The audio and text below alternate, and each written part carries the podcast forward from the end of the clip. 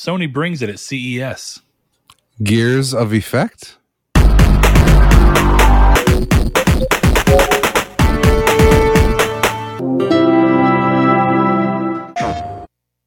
Well, hello and welcome to Triangle Square, the PlayStation podcast. I'm your host, Brett Beck, and alongside me, as always, is Chris, the bruised canoe figs. So, Okay. Chris, this is what happens when you make me do this on the spot. I want you to know that. Uh huh. Okay. I mean, it's like a what a yellow with black spots canoe or something like that, like a banana. Maybe, maybe Okay. it's like an Urban Dictionary sex act. I mean, honestly, I wouldn't be surprised. Okay, quick, quick aside. Hold on. Yeah, Urban I'm- Dictionary, bruised canoe. Like, I gotta know. There's a movie. There, there isn't one yet. So tell you what, guys, if you want to make history, you can go and create the Urban Dictionary uh, entry for bruised canoe. And all I ask is that you include Chris in the example sentence for the word. Chris just ran a bruised canoe on a set of twins last night. Like I said, do with that what you will. I hope you enjoy it. But this is a show about gaming sometimes. Sometimes it's not. Let's just be real. Uh, and I am, of course, joined, as I said, by Chris. Chris, how are you? I'm fine. How are you, Brett? I'm here. Uh, I guess first thing to get out of the way is for anyone who's not on social media, which I understand plenty of people aren't. You may have noticed that we didn't have an episode last week. I had a family emergency, as I have expounded upon. I'm a pretty open book when it comes to my life. Uh, so my stepfather passed away unexpectedly, and that led to a lot of stuff that had to be done, and uh, just a lot of family uh, pain and time together that we needed. Uh, so I appreciate everyone who uh, gave kind words, and of course, everyone just for their patience. Um, I, you know, the part of me hopes that people missed having the show for their week, uh, just because I think that means that maybe we have a fairly decent podcast that you missed having around. Uh, but at the same time, I appreciate everyone Fairly just for realizing that this isn't everyday life. Uh, you know, the podcast is a fun thing. I'm glad we get to do, but um, that's okay. Moving on from that, today you will find us talking about a couple of things. It's been this is the first episode of the new year because of the way that everything went down. So there's not a whole lot going on. News is still pretty scarce. We do have Sony showing up at CES and bringing with it a few things. We've got some juicy leaks uh, potentially regarding a uh, Sony shooter. Who knows what that is, but we'll talk about it here in a little bit. Uh, and a lot more. But we always start this show off in a very time honored, traditional way Hmm. slow, steady. And that's checking up on what we've been doing, what we've been playing. So, Chris, you got two weeks of playing that you've got to catch everyone up on. Oh God, that's a lot of. Let these people me. know. Um, I did start Legends of Heroes: Trails from Zero. The game is Hmm. really good. I like that a lot. It's like I think it was a PSP game, if I'm not mistaken. In Japan There's a- only. Le- Legend of Heroes or whatever has been around for a while. Yeah. I don't completely know when it started, but the first time I ever took note of it was P- PSP. Yeah. So I bel I believe it's that game brought up. Um, but Yeah. it's really fun. I, I really like the Legends of series, I guess, because it's you know I played Cold Steel and now I'm I'm starting this one. I'm starting this one because this is I guess the first in the timeline, and it was on sale, so I was like, screw it. At least the first available easily to me in the timeline. Like there's Yeah, other. Um there's other ones that Uh, I could play first, but we have a, a newer Discord member, I think listener, uh, Una, who Mhm. is um, she talked about playing all those. So yeah. are they? To be honest, I think it's uh, I don't know. So we'll say they talked Tell about us in the playing. Discord. You're here, you're there, if you want, I guess. uh, but yeah, they talked about it, and uh, it seemed like a. It seemed like they loved it. So I mean, I know there's a lot of love around that. Kiki, also longtime listener, longtime friend of the show, has talked about those games in the past. So I know they've got a cult following of sorts, Yeah. kind of like the uh, East games. And I always say that, and I never feel like that's actually what they're called. But for I've played a number of them too, Yeah. but I always call them East. Go with YS just to be annoying. As I know fans Maybe. of that game would be very upset if I called them the YS games. Um, but yeah, no, I really like that series. You know, the first one has the persona vibes with big war going on, and I don't know. I'm I'm very interested to get through the series, so I have a bunch to go. But then I have also played a tiny indie game, I think, called Let's Build a Zoo. Um, it's not good, but it's taking a lot of my time. Yeah. It- It's very complicated. Like it's one of those like roller coaster tycoon where you can get really in depth with the systems if you want. And I think games like this need to be like you can optimize your zookeepers to make uh to make it a little cheaper for you or you can just hire 50 of them and it'll work. And in this game you're it feels like you're forced to optimize or they just won't do their job and it's super frustrating. Um and I'm noticing a lot of weird stuff with that. Like I'll have like a lot of the animal happiness is super weird. And it's like this cage has to be big enough, but you put two jackrabbits in there, and I'm sure you've heard the saying about jackrabbits. So they just breed constantly, and then you have to keep making it bigger. And I'm like, I don't give a shit about rabbits, dog. I got lions over here, and it's just getting it's getting to be a lot. It's getting to be a lot. So my thing on games like that is that like I love Roller Coaster Tycoon one and two. I think two Mhm. may be one of the best games of all time. Fantastic. And there's this part of me that in my head wants to say like I can't think of another type of sim game like that, like a park sim, um, where I feel like it's captured that magic. But at the same time, I'd be lying if I acted like I've really tried a lot of them. I think some of that magic seemed to somehow leave with the transition into full 3D graphics. And I don't know why, but none of them feel as goofy and charming as Roller Coaster Tycoon 2 did, or even the first game, in part because they have much more robust graphics. There's something about the kind of I would- shitty graphics Yeah. of Roller Coaster Tycoon that feels I, I would like to be clear. like home. it's not yeah i do understand what you mean this is not like a you know like the xbox one launch game zoo tycoon. It doesn't look like that. Yeah. it's literally like i don't know if 8-bit is the right word but that kind of aesthetic. It's it's like it looks it's Yeah, a little uglier version of uh stardew valley. Uh, I, I don't know. For me it's just the game is too complicated. Like i don't not, complicated is the wrong word because it's easy stuff like you just assign zones and the, your guys go there. But at a certain point you have you know 20 people that you need to assign zones to and you're very it doesn't organize them properly at all. So it's weird. But i say all this and i played it probably for 15 hours this week. So Well, see, Like- that's the thing about that type of game. Like, I feel like every time I get on a random spiel of, like, I'm going to play the hell out of Roller Coaster Tycoon 2, it's all I've done 40 hours later. And I'm like, wow, uh, yeah what happened? like, why did i do this one of my questions, like one of the things I always loved about Roller Coaster Tycoon 2, whether it was even true or not, is that in my memory, and even Mhm. every time I go to play it, I don't feel like that gets tarnished. Is I feel like somehow Roller Coaster Tycoon 2 allows you to essentially do everything. Yeah. Like you can just interact with things in ways that you wouldn't expect by more modern games where they try and uh, hold your hand a bit more. Mhm. Like I was listening. and It's just a. It's interesting because it's kind of tying up with this. I don't know the channel. I'm going to look it up because I want to give a shout out to him. I've been in a weird mood and I've been not in front of a console uh, a lot the past week. So I have played some games, but not a ton. Um, I've been listening to a couple of random videos and stuff on YouTube. So it's Mr. IXRT or M I uh, M R I X R T. Anyway, he's a YouTuber and he has a video about um, Thief seven years later. And uh, I don't know if y'all know about Thief, the Eidos Montreal uh, PS4 launch window reboot of the Thief series.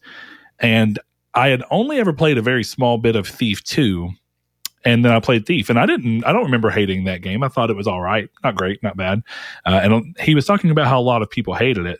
But in the video, he was bringing up about how a lot of the decisions in the game that were not really great to line up with the thief ideology that kind of made certain people mad was this idea of everything in the game being every sense of freedom being cut off so that the developers can make sure that you couldn't see anything out of order Mhm. and that they wanted to create such an immersion by having you see and ha- whatever all these different things but they come together and by trying to do that they actually make the game less immersive because they take away your ability to decide um, and in a weird way, that's kind of what I'm talking about with Roller Coaster Tycoon 2, where I feel like a lot of modern sim games, to some degree, are going to try and force certain things that they think would be fun because of years of these being a type of game. But games like Roller Coaster Tycoon 2 and the first one, and even Thief uh, for the stealth genre, had the benefit of not having, since they were more pioneers in their genres to some degree, they didn't have years of knowing things that people liked, so they couldn't try and force your hand into something.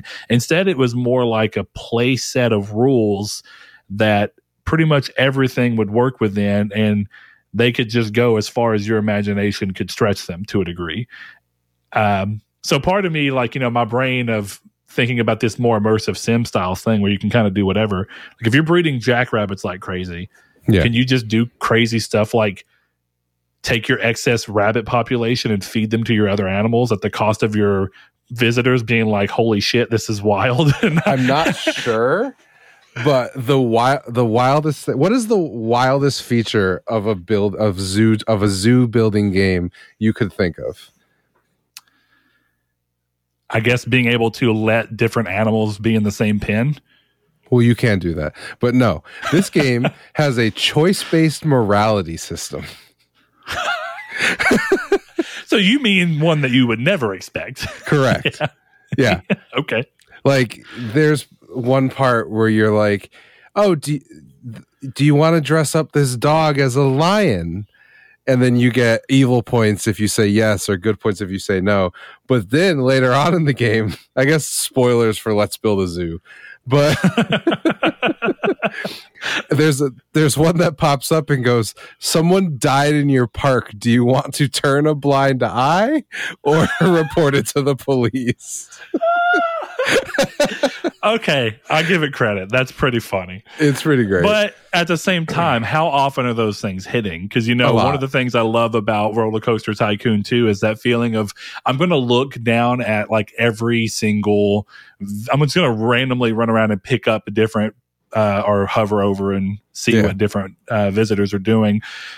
And you know, it's I was a kid too, but I've done it every time since. But is that just because it's the nostalgia for me? But you know, like if a person's not happy, I don't know if you've ever done the thing where they're like, I can't find a bathroom. So you pick them up and purposely move them closer to a bathroom where you try to fix the situation. But then they just keep not walking to the bathroom and they keep getting more upset. And so your park rating is going down, even though Mhm. you're trying to fix the problem. And I normally I get to a point where I'm like, if my park rating's going down anyway, then fuck it. I'm going to have some fun and I'll pick them up and throw them in the water. And right before they drown, pick them back up. yeah, and put them back in the water. I used to do that shit. Or you make the screen, the one that goes up and then falls down. You know which one I'm talking about? You Oh, just yeah. make that slightly too short, and then they they fly up and then explode. And then people don't stop coming to the park; they just continue showing up. What's crazy is that Roller Coaster Tycoon 2, if you want to play it legit and try to win, is actually a really fucking hard game. I've never beaten a, a single campaign in that game. Yeah, and I don't know that I know anyone who has. I'm No. sure someone, who, I'm sure people have, but it's not common. Uh, I, but that's also kind of the amazing part of it. yeah, that'll be a Nartec YouTube thing of me and you trying to beat Roller Coaster Tycoon levels on stream. Dude, that if that could be like a weekly stream, That would be fun. That, that, would be would fun. be fun. Those type of games are really interesting. Did you ever play? And it's like it's a, technically it's an offshoot. It's not like a park, um, a theme park uh, Mm. sim.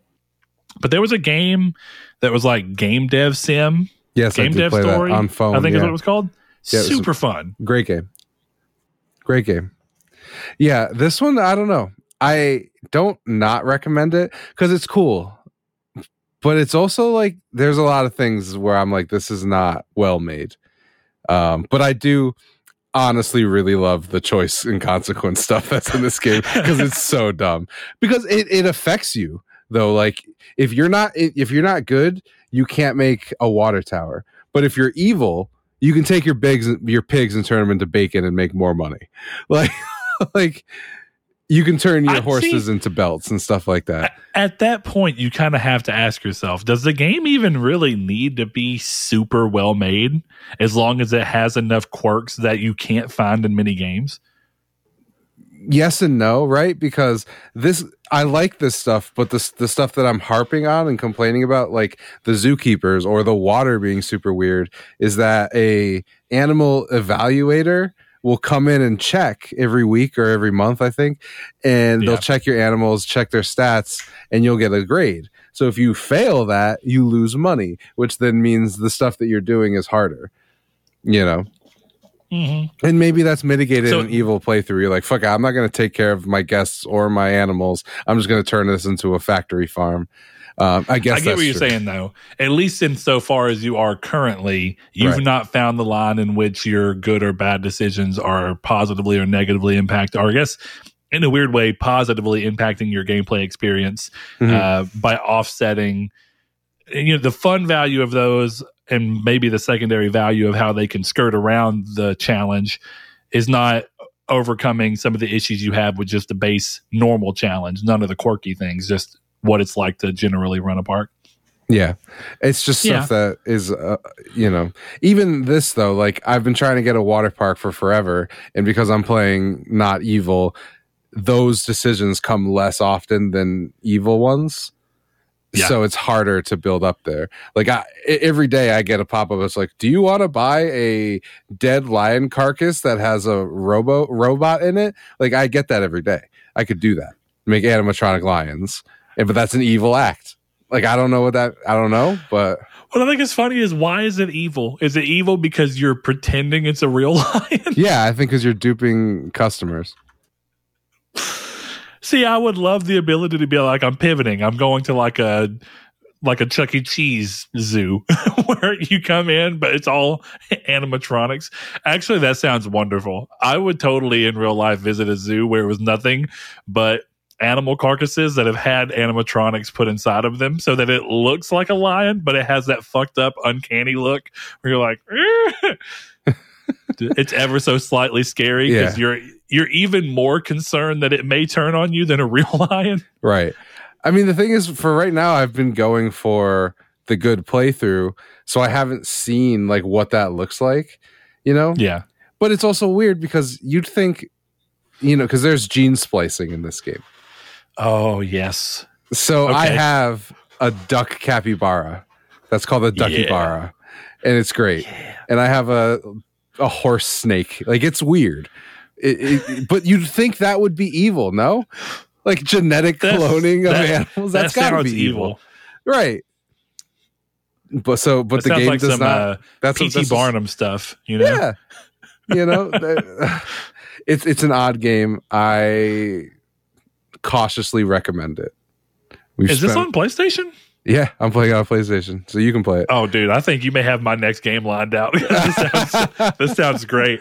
It's it's a lot of fun. It's a lot of fun. I think you'll Yeah. like it, All right. but it's also not right. good. But I've played it like 20 hours. I don't know what that means. Take that Well, for what you will. Rude Cold has been talking about, which it's not that bad, right? But it's the same basic sentiment where he's basically been updating me per or everybody in the Discord Hmm.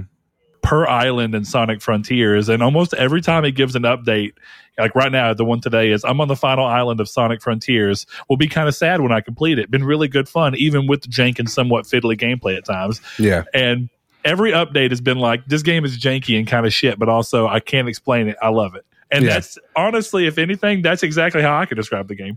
you have to. I think you have to go into a certain sect of games like that. Like One Piece Odyssey comes out next week, and I'm going to play the shit out of that game. I'm positive it's going to suck.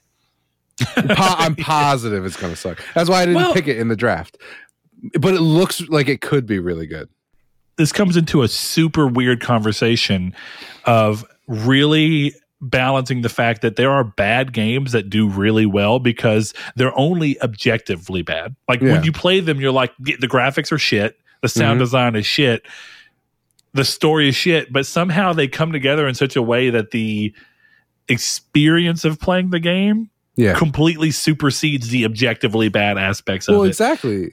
You know, before we started recording, um, I was playing Naughty Bear, and Naughty Bear's bad. Oh, dude. It is, Naughty Bear but is it's bad, so good. but it's so fun. Like there is, like I, I think I started cackling. I don't know if you heard me, but because you do this thing where I picked up a gun and then you pull off the kill, and it's just a full on mafia execution. It's the funniest thing I've ever seen. But the game sucks. But I can't wait. I can't. I love playing it. I'm gonna play more later. Like I'm so excited. But it's not good. Yeah, Chris, I, I want to go ahead and tell you, you offering to buy me Naughty Bear to help you plat the game Yeah. isn't even a problem because I just wanted Naughty Bear anyway. So I'm like, yeah, sure. I'll, yeah, you buy it, I'll help you. And in the back of my mind, I'm like, yeah, what I should have said was, "Hey, any chance you'd be down to buy Naughty Bear first? 100%. But you've already locked in. So Oh, I already, I already bought it, so it's I fine. appreciate it, man. I want that platinum, uh, for the pla- especially for the platinum competition, which we haven't talked about since I've been going on about a twenty dollar game. Uh, it's worth like six thousand points. So I'm like, hell, fucking yeah, I'm gonna get this one. Yeah, you're talking about Naughty Bear, right? Naughty Bear, yeah. Yeah. I wonder what let's let's make a zoo or whatever. Let's, build a zoo. let's find I wonder what it's. I'll find out while like you talk one. about what you've been playing. I've also been playing Midnight Suns, but I've always been playing Midnight Suns. Anyway, You never you never stopped. no, I honestly did not. Are you going for plat? Oh, I have plat lined up. I need one more trophy. That's just Oh, making man. different dialogue decisions. I'm proud of you. Uh, you. My week, of course, with everything going on, I haven't done a whole lot. I've done. Uh, I did beat Nobody Saves the World just to realize that the platinum requires a new game plus um, run through of the game. But if it's new game plus, that means that all of my forms, I have one form left to go um, to get to rank S, and then I'll have that trophy. And the Yeah. only reason I haven't done it is because I was like, well, for the trophy competition, I'll save this up and kind of have this ready to go. yeah. And here I am. and I know we keep skirting around it. We'll talk about it in full, but here I am, not a single platinum. And some of these people are like, third one since the competition started two days ago. And I'm like, "Ah." uh, anyway, I've been doing that. And then uh, after I beat that, I'm going to give it a break for a little bit before I go back to it, if nothing else. But uh, Need for Speed Unbound, still great. Oh. Still having a good time with it Mm. um, was recently asked by one of our listeners whether or not I suggested it, uh, I recommended it rather, and uh, at full price nonetheless. And I do. I think if you like arcade games and you know the type of arcade games that you like, as long as the cultural wrappings of the game don't immediately like you know give you friction like maybe you're an older person and you don't really connect with that side and it's going to be too hard of something for you to look over then maybe it's not worth it but if you go into it knowing that it's like a mid 20s cultural uh, culture game um, like I've talked about on the show already to a degree, and very hip hop influenced uh, soundtrack. Whereas a lot of other Need for Speed games have always had at least a little bit of rock or metal to kind of balance them out. Um, this one doesn't have that, but it feels right for the game that they presented. Like the presentation for this game works with all of the other wrappings that they chose, and so it's not something that has a disconnect. Uh, past that, I think if you do like um, arcadey games, this game has a ton of customization, sometimes hidden behind parts, um, that allow you to really control how the car feels and what way it's arcadey. Do you want arcadey but still really grippy, or do you want arcadey that's super loose and very drift heavy? Do you want somewhere in the middle? And you really have a lot of fine tune ability to control that. Also true of Forza Horizon to a degree. So good game. I am. Uh, I also held off on it partially because I had other stuff going on, but I was like, I'll get back to it later because the competition will have started and I can keep going. I'll play it at some So- point. I would like to. Yeah, I did technically play. I took my Switch with me when we went out of town this past weekend um, to visit some family.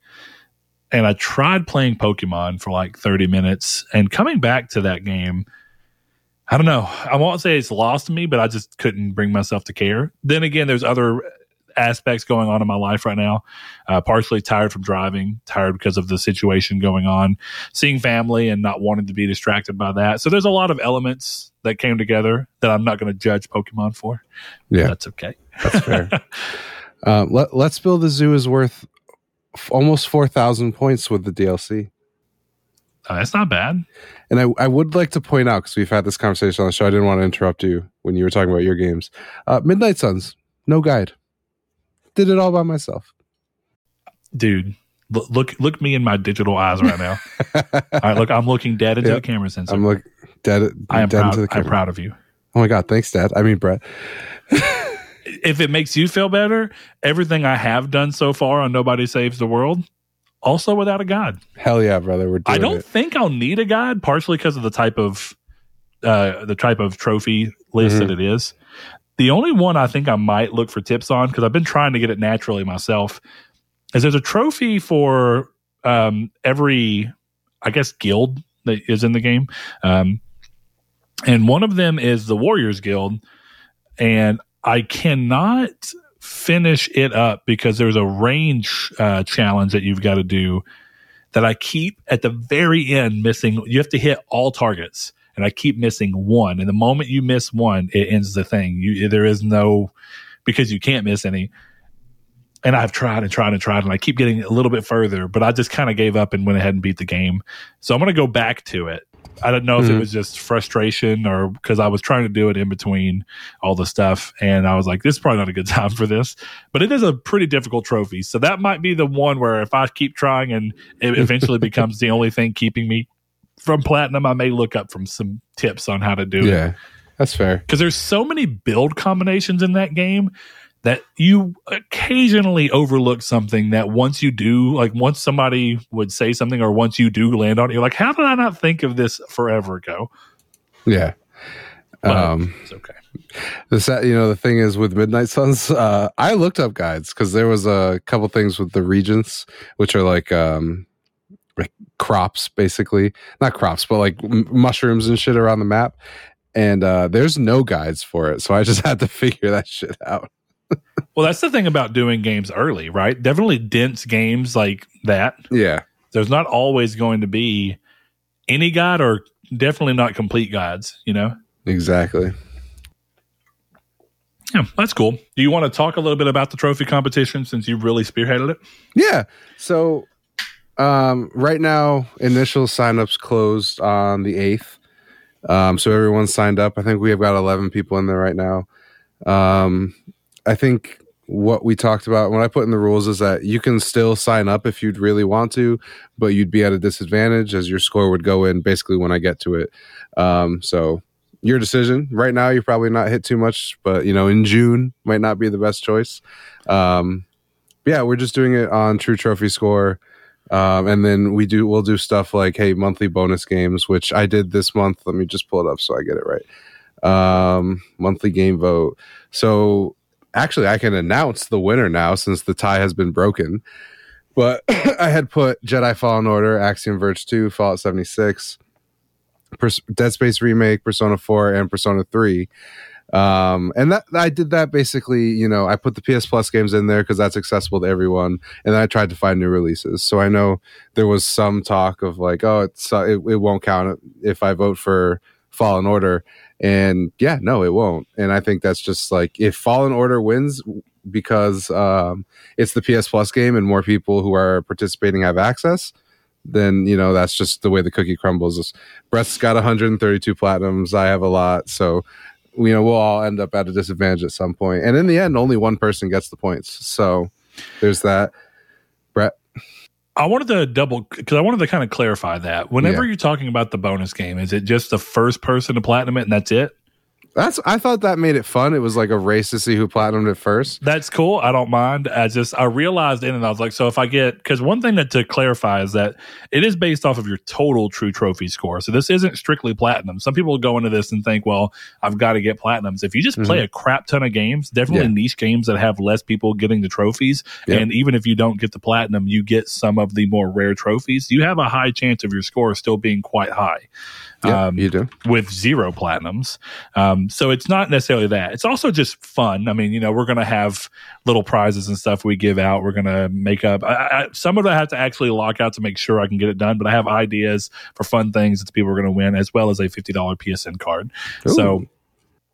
With that in mind, I just wanted to kind of understand because at first I was thinking, well, is the bonus game going to be that anyone who plays it and gets trophies or the plat gets that Mhm. extra thousand or what? Because it, it was just curiosity. So it's it's good Yeah. to know. I mean, it's something like you know, I I made a joke. It was this is the beta test, right? Like we're Sure. we're just seeing what happens this year, and maybe next year we're like, hey, finish it by the end of the month. But either way, this year it's The first person who wins get the bonus points. And now that I'm looking at it, I can announce that the winner is Dead Space Remake. So the first person who platinums Dead Space Remake will get the, whatever the total points is for the platinum trophy and the the thousand points. So yeah, And a thousand points is nothing to scoff at. no, that's a whole jumping taco. Yeah. But one of the things, it's funny because you were talking about how trophies build your score. We talked about before the competition, and I did this with a couple of games of, oh, we have a bunch in, in locked up, ready to go, right? It's not a good strategy. That's actually a bad strategy because I platinumed Pinball Heroes and I only needed two trophies.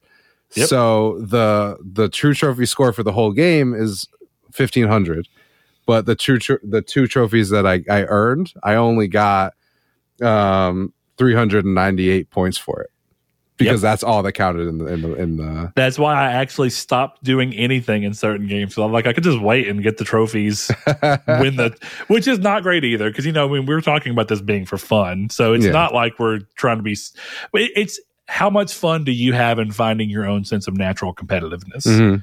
and how, how far you want to push it. And part of it, I like how some of the people have talked about it's just to be part of conversations around games that, Right. you know, talk about your trophies and stuff. It's a fun community thing. So, uh, like Chris said, feel free to join at any point, even Right. if it's just because you want to be part of the part of the moment and give feedback and everything. exactly and that that part of the discord which i i set up you know it's it's i envision trophy talk as more like oh here's your platinum 132 midnight suns you know what i mean i envision it as that but you know it might benefit people like kiki who don't or and people a lot who don't participate in trophies because i know he had mentioned something when we were talking about it that'll probably move towards there so we can have those conversations and that's not a locked channel Trophy talk is anything. It's it's hey, I'm having problems with this trophy. Any tips? Hey, exactly anybody want to help me with this trophy? right And that's what I love is that Chris, like you know, we were talking about Naughty Bear, but it's like to some degree, I'm helping you while I'm helping myself, or I can even help you without helping myself at all because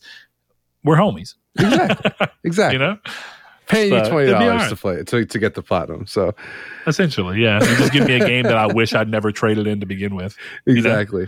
But I'm really excited about it. I think it's going to be a lot of fun, and I want to win just Yeah. so that I win. So So we'll know. talk about it occasionally throughout the show, but don't worry about it being a huge thing that we talk about all the time. We know not everybody's trophy hunters. This was just something fun for the people of you who wanted to dabble in it, uh, wanted to see, or are already trophy hunters and wanted to just have a little fun with everybody. So, with that in mind, we have a great question to start the show off with. With this being the first episode of the year, the new year tends to come with resolutions. So, Velvet Thunder, one of our patrons, asked, What New Year's resolution do you think game characters should have made?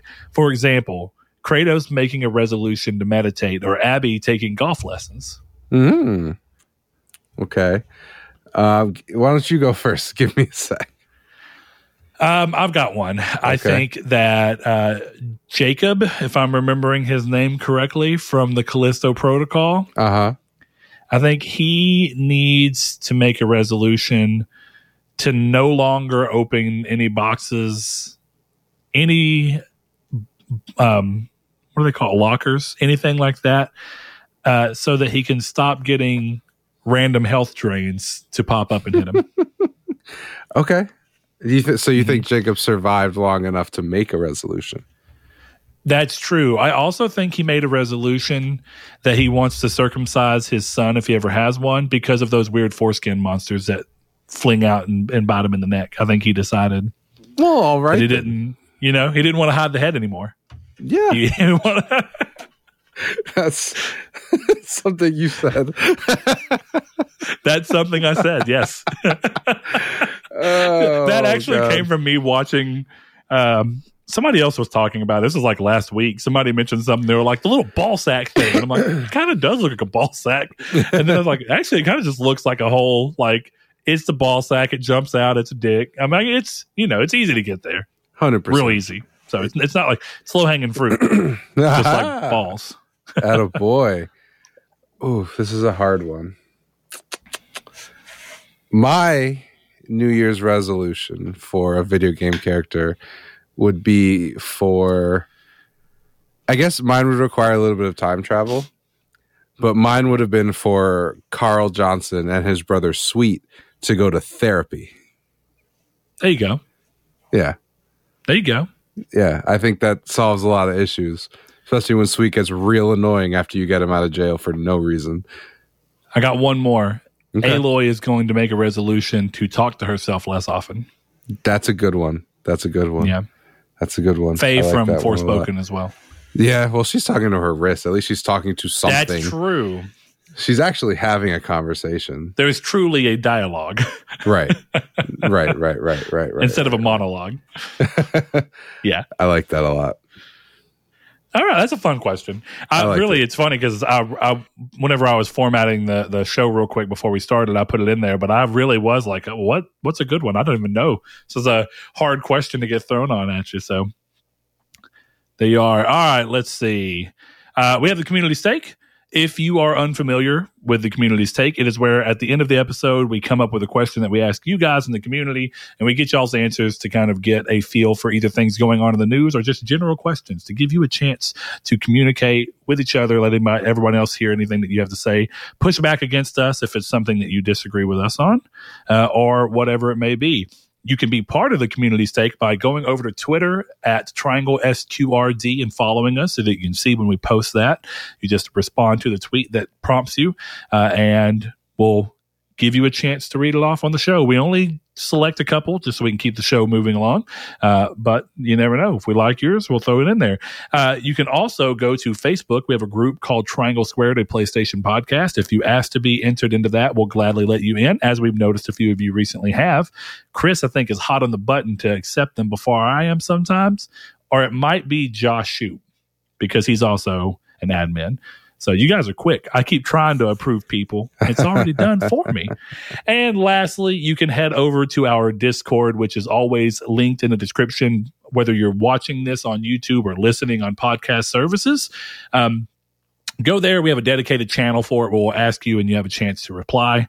Uh, with that in mind, this week's, or technically the one from two weeks ago, was with Neil Druckmann's recent comment about Naughty Dog's next game being, quote, structured more like a TV show, end quote, as well as working with a writer's room, along with his clarification that it just means a more collaborative process. What are your thoughts on this? Do you think a more collaborative process could lead to better games from the studio?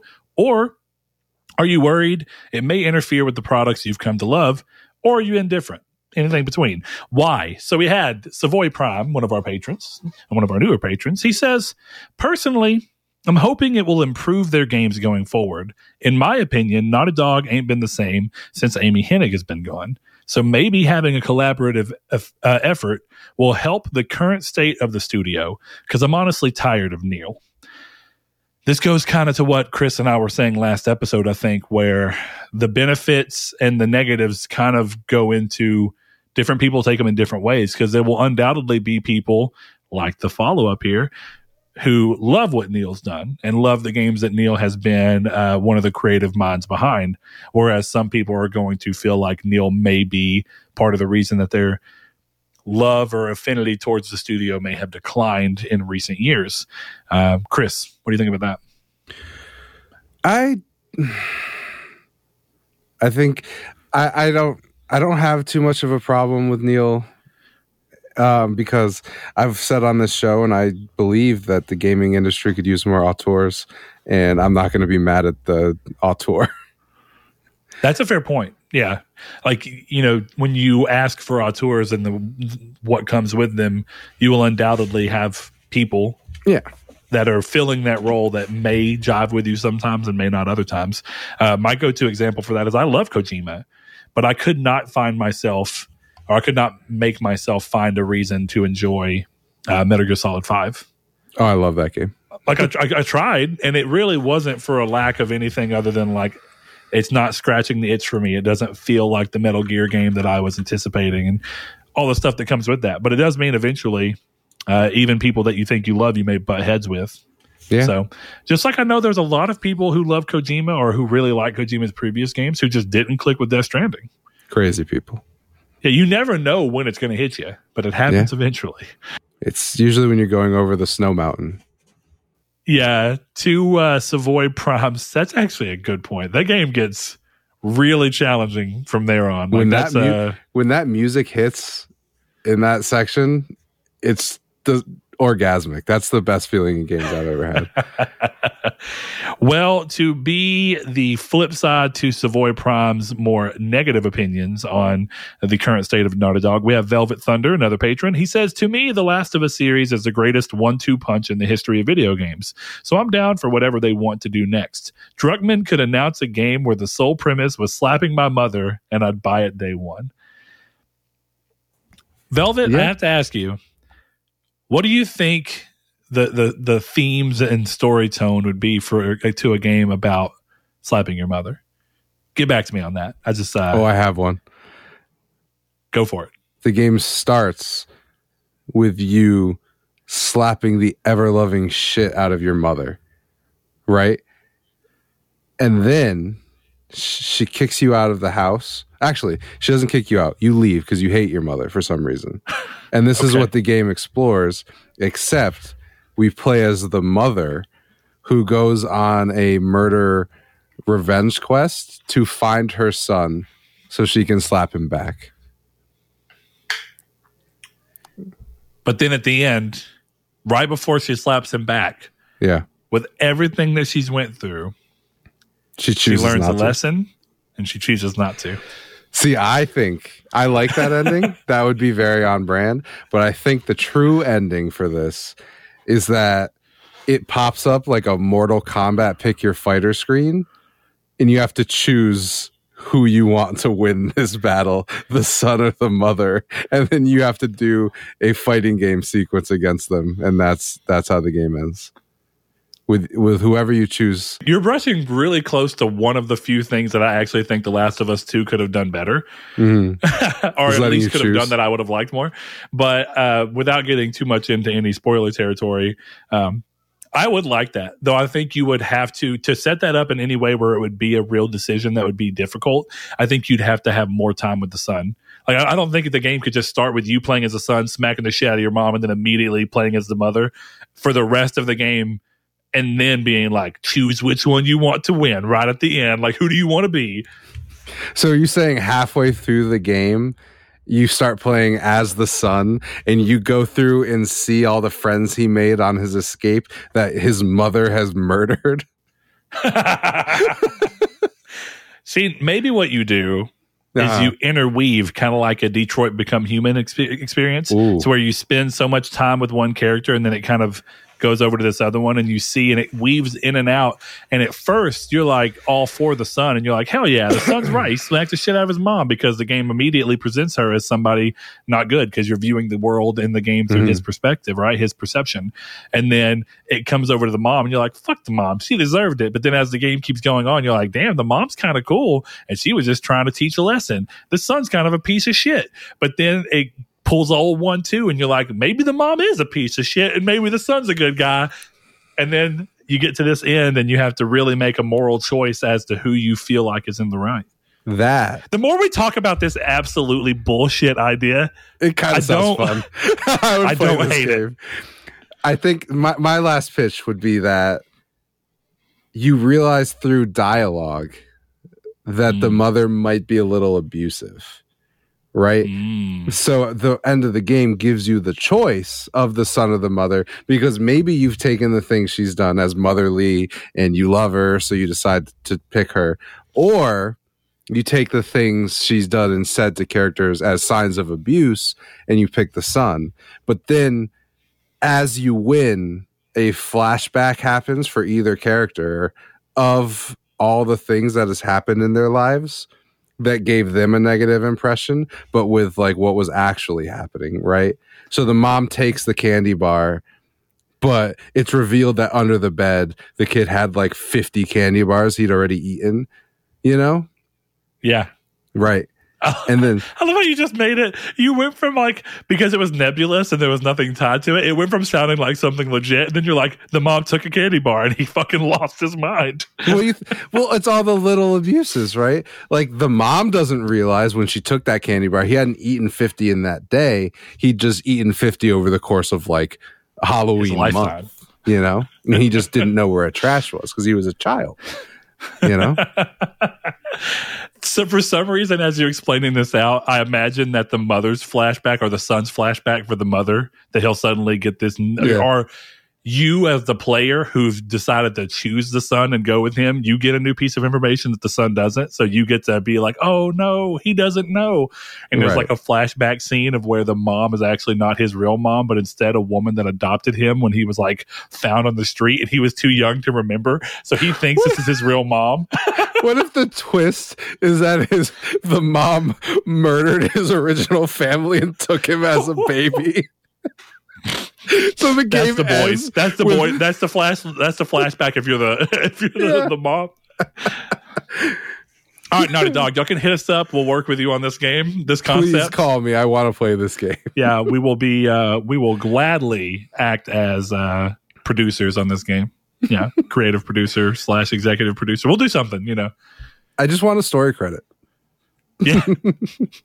Even if it's just a special thanks to Brett and Chris. Right. just put on the box triangle squareds. Oh, I can't think of a good name. Triangle The slap heard around the world. triangle Too- too- squared. it's too mouthy. S- Stork went to the wrong place of us. Oh man, this is ridiculous. But uh, you know what? That was a good time. um, The when you first started talking about us. the Mortal Kombat, uh, you know, selection screen, it actually made me think. I don't even want to say too much, but it made me think of Death Stranding. I'll say that much. so you started making me be like, Kojima's in this bitch once more. Oh my god, could you imagine if you had to if the whole thing was you had to connect communities and that's how you find your son? okay, we got to move on cuz I we're we're starting to give away intellectual property. yeah, at which point are we giving too much away? Jehudi MD, another one of our patrons, he says, The one thing that bothers me is the possibility of a creative drought when it comes to storytelling and the need to enlist help. We are talking Oh, about an A tier studio that gave us The Last of Us, which is being, quote, ported to TV. This can be also a good thing that they need help to make sure that their future game stories don't become cliche and with repetitive themes. That's an interesting one because I think one of the things that's kind of been true to some degree, I think, since Neil has taken over, one of the things that Amy, I think, was a little bit uh, better is a different word. The way that her games tend to lean is I felt like they always had a certain lightheartedness to them that had that for I'm really trying to for lack of a better term, it had a movie feel to it, like in Indiana Jones, where serious stuff has happened, but you never really feel the full impact because there is that sense of levity enough to where it's like we even with everything that's happened and the drama behind it and the what pushes you to go, there's still that sense. Whereas like Uncharted Four was the first game where I really think that they tried going into that Last of Us style bleak and dark and yeah it's still uncharted so we're not going to go hardcore in that but we are so going to push it more than uncharted has in the past. Uh, and then of course you see that in the last of us one and the last of us part two. So maybe there is some element of making sure that you don't become too repetitive with themes or certain ideas and, and ways of presentation that can come from being more collaborative. Um, but at the same time for people like velvet if you've really been loving what they've been doing and you take too much away from Neil. Um, or, and, and that's weird, right? Because Neil's the president of the company. He's also creative director. He ultimately would have say, you would imagine. But it's how much can other voices around you convince you not to do something that would actually probably be a good idea or at least be something worth exploring. And that's always the balance that you have to do. When you have other people's voices in, they can, even in good faith, accidentally drown out something that could have been interesting. And I think that that's a reasonable worry while also being a good benefit of if that happens, it may also keep things from being too repetitive or too cliche as you have more hands in the pot to a degree. What do you think, Chris? Um, I think that's a very valid point. I mean, I think that's one of the things that does help with a writer's room is it it stops, you know, it stops the Flash from always only fighting speedsters. You know what I mean? Like it's that kind of thing where you have enough voices in the room to kind of give a different idea or, you know, put in an idea that maybe you don't have. Maybe I you have the benefit of knowing what you want to say but not how to say it kind of thing. Yeah. Well, and if nothing else, I think it can get certain people out of potentially creative ruts. Because I think sometimes any creative person, you can find that you're leaning on certain things too often, and you're like, I wish I wasn't doing that, but I'm I feel somehow like I'm creatively restrained right now until maybe somebody else opens up your mind with a new opportunity. Um, in, in a kind of different view on it, this one's interesting because this really takes away a lot of this has been about story so far, right? Um, and rightfully so because in a lot of ways, like Amy Hennig, right? His Savoy Prime's response wasn't directly about story. He didn't mention that, but when he name shouts out Amy Hennig, I think it comes with the understanding that she was very much the creative director in that situation. Uh, I'm not sure how much she came into play with what gameplay did or didn't do. She's a very accomplished employee within the uh, uh, industry, but at the same time, she clearly was much beloved and known for how she handled the story and characters and how she created them and went forward with them. So for someone like TT Dog 666 to come in, he says, to be honest, I'd prefer them to focus on the gameplay elements more. And I think that's interesting because this goes back to what we were talking about before. I kind of brushed up on it when I talked about Thief in that video from the, the YouTuber. And he was talking about modern games holding your hands too much. And it's funny that even Neil, in a way, brought this up in that interview mm-hmm. that he had recently, where he said he appreciated that Elden Ring and games like it trusted their players enough to not hold their hands through it. And that he really liked that and he wanted to use that more in what they have going forward. And some of that does come with this because I'd argue, as I've said many times, when you really ask about the gameplay, the Last of Us 2 has phenomenal gameplay, in my opinion. 100%. But what it doesn't do is it doesn't always tell its story through gameplay because, as Neil said, it's tools in a toolbox. But Naughty Dog does have a tendency to use cutscenes overwhelmingly as one of their primary tools from that toolbox. And they do, of course, sometimes do it with environmental storytelling. There's actually a really cool little environmental storytelling uh, thing that they have with one of the cults in The Last of Us Part 2 that is completely optional. You can just find these things and see them. But um, I think that some people can get really tired of the very cinematic game and that some people really like the dishonored and thief and oh hey the game is going to happen and you're going to learn things, but it's not going to be through traditional cutscenes. Or if it is, it's going to be very seldom that it is. We're going to give you information while never taking control away from you. And I think that that's in the spirit of what TT Dog's uh, saying here, though. Mark, feel free to correct me uh, if, uh, if you meant something else by that. But I know that you've talked a little bit about that before. And I think some people do want freedom in more than just gameplay combat scenarios. They want freedom in everything. How do you approach where you're going? How do you approach if there's multiple ways for you to do it? And I feel like even then, The Last of Us 2 actually does a good job with those aspects. I think that there's a lot of ways for you to handle encounters and stuff, but we'll see. We have for kind of an in between, this is an interesting one because Chris, you've been playing a lot as well. So you're, uh, your answer may be one that you've already talked about. Okay. Uh, Joshua oh, Lago, one of our longtime patrons, he originally was one of our co-hosts as well on um, Midweek Matinee. He says he asked rather favorite under the radar game lately. Chris, what do you have? All right. So I didn't actually put this in my what you've been playing because I saw this question, and I think it's it's I think it's a pretty big game, but because it's a mobile game, Marvel Snap, Marvel Snap, baby. That yeah, is my game. I, I, I, had a feeling that was coming. Um, you, you know, it's under the radar is always a really hard question because sometimes you think something is much bigger than it really is, even though it truly is under the radar.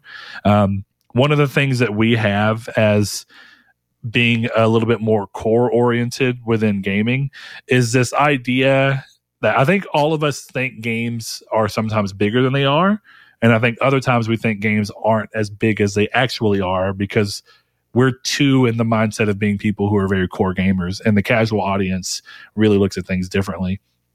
Um, so if I'm really thinking it through and I'm trying to give one, I think my answer is if I'm looking at a game that released this year, and technically this is still an and because it only released on PlayStation this year, but I think it's Inscription. Inscription's a fantastic game. It got a lot of love, so I know I'm not bringing anybody new to it necessarily. Maybe I am, but the chances are lower. Um, so to that end, I really enjoy that.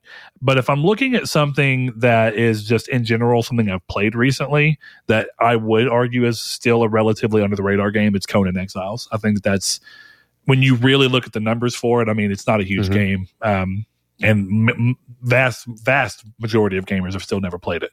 Uh, but what I do know mm. is that one of our patrons has recently been playing it, and from what I understand, enjoying it. So, with that in mind, I hope that more people try it out and enjoy it. Uh, and just like I told him, you can get on and play on our server if you feel free to do so. Uh, just hit me up, let me know whether it be Facebook or whatever. I will gladly let you in. I just got to send you the stuff. So, the Lord Corgi, I hope you and your friend are still enjoying the game. I might hop in and even play with you soon if I don't end up downloading. Uh, let's make a zoo or let's do it, zoo, whatever it's called. All right, let's see. With that question out of the way, we're going to get going on the rest of the show. But real quick, we want to remind everybody if you like the show, if you like what we're doing, take a second. If you're watching on YouTube, like the video. It helps get us in front of more eyes. Our last episode actually was uh, in front of a lot more eyes than usual, and that was very nice. So thank y'all. Uh, subscribe.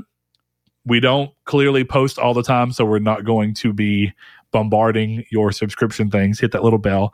Uh, if you're listening to this show on a podcast service that has any kind of rating and or review system if you would again if you like the show uh, even if you have crit- uh, criticisms feel free to voice them there as well as what you like about the show. It not only helps us know what you do and don't like it helps other people know whether or not we may or may not be worth their time to listen to the show. And then lastly for any of you who've been listening to this show and think you know what I could give a dollar a month. It's pretty easy to these guys to help support the show. Maybe more if you have a more exposable, uh, you know, income. Then head over to patreon.com slash nartech and consider giving that a dollar, whatever it be per month. It really helps us keep the show going without having to dig in our own pockets. And we appreciate every one of you who do it. We know that not everyone can. Trust me. I'm a big proponent of being able to have things that are free. Uh, but if you find that the enjoyment of the show is worth it to you, we ask that you at least consider it. Um, and as always, share the show with someone that you like. Post it on your Facebook. You know, someone that you think may like the show. Give us a shout out. You know, uh, we appreciate that, and plenty of you do it. But before we hop into news, Chris, is there anything you'd like to say? Brett, do you think if a murderer lost all their memories, should they go back to jail? Go back to jail so that they got they got out? and then lost all their memories? Yeah, let's assume that they killed someone, got mm-hmm. beaten up in jail, and lost all their memories, and don't know who they are or what they did. Yep. You think they should stay in jail? Uh, yes. Okay. Do you want to know why? Why? Because, at least as far as most people would tell you, and I think is a fairly reasonable uh, conclusion to draw to, just because you don't know what you did or didn't do. And just because you don't necessarily know if you have all the memories that led you to uh, be the kind of person with that personality to act that way, there's a very strong argument about nature versus nurture. And to some degree, if it is in your nature to do these things, even if you've forgotten, the chances of you doing them again are too high to run the risk of letting okay. someone out without again proper rehabilitation but that's a that's a conversation that's a little different that depends on whether or not you actually think prison should be for rehabilitation or just to segregate people from society for something they did and it's amazing to me how many people are actually like jail should just be getting them out of our streets and out of our hair and out of our problems instead of working to try and make them better people who can eventually reassimilate. And that's a really interesting conversation to have. I don't mm. know if this is the the spot to have that conversation. No, probably not. But I was interested in your answer.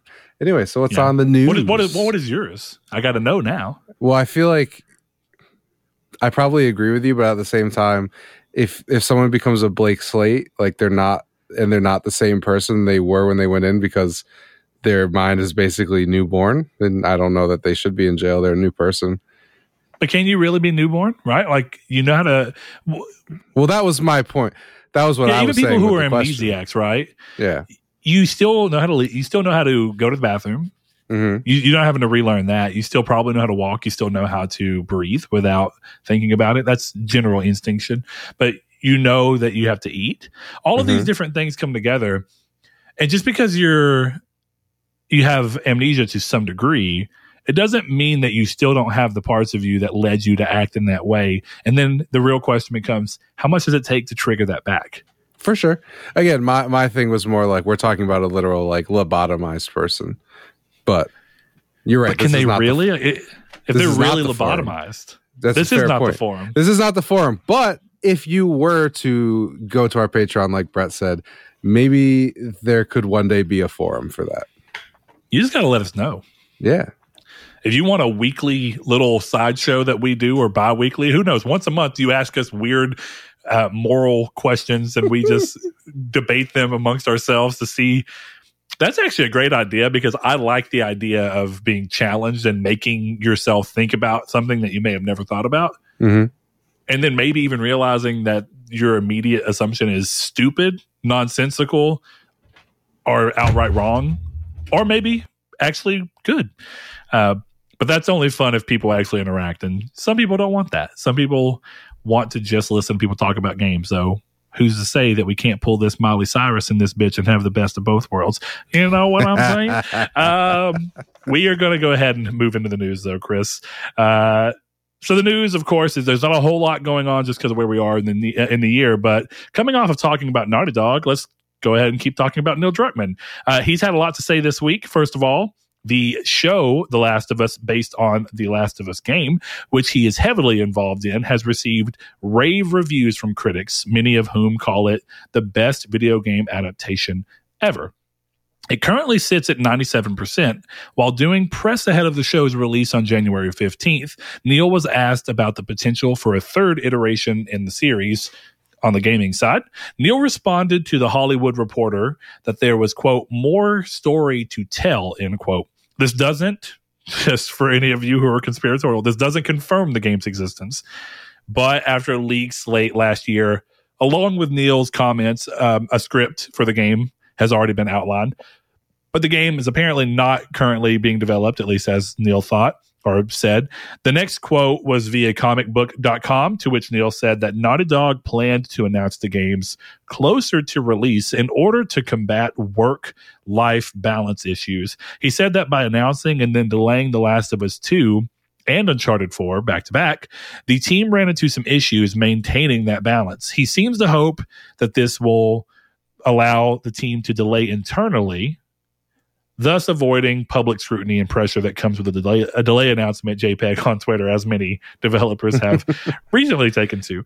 Uh, and I can kind of understand that. Um, my big argument, and there's a lot of nuance to this, as Chris often brings up. Um, there's a difference between announcing a game with a date, announcing a game by trying to show off more, and just generally letting people know that you're working on a game. Yeah. There are shades of gray in between every single one of those. And while it's okay to say, hey, this is a game we're working on, but we're not ready to actually say, like, here's The Last of Us Part 3 coming, um, you know, October 23rd, 2024. Mhm. Why say that now? Why Right. say that now when you can instead say, uh, eventually, maybe a year from now, you can say, hey, The Last of Us exists. The Last of Us 3 exists, but we're not ready to talk about it or show it. Yeah. Okay. Fallout 5 is coming after Elder Scrolls 6. yeah, there's no expectation with it, right? Right. And actually, I'll give you Chris. That's a great example because that's an off the hand, rem- that's an off the cuff remark Right. that doesn't come with some fancy. We're trying to announce it as part of a big reveal in a game show like Yeah. E3 or whatever. It's a hey, look, being realistic, Fallout's a huge franchise for us. Of course, we're going to make a Fallout 5 eventually, but at the very least, it's going to be after the Elder Scrolls 6. I have a lot less problems with that than I do world reveal the next game from Bethesda Softworks. And it's just a vault 5. door. yeah, it's like the the question always becomes, and it's a really hard balance, right? Of how do you announce something while not overly hyping it with the announce? And what's that balance? What's the right amount of showmanship and hype building, as well as not giving too much to where people start to feel like, oh, it's got to be coming soon. Mm-hmm. And of course, with every game that differs because every game takes a different amount of time to make. But man, That's a hard, hard question. to imagine. You know, Because I think the the Fallout 4 stuff was perfect, right? That was announced and then out six months later. That was great. Sure. But I also like knowing. I've said that before. Like I like hearing. Like I would have loved if Neil one of these interviews were like, "Yeah, no, Naughty Dog's got three games in the pipeline. Factions is first. We've got an unannounced new IP, and then we're probably going to start Last of Us three. I'd be like, sick.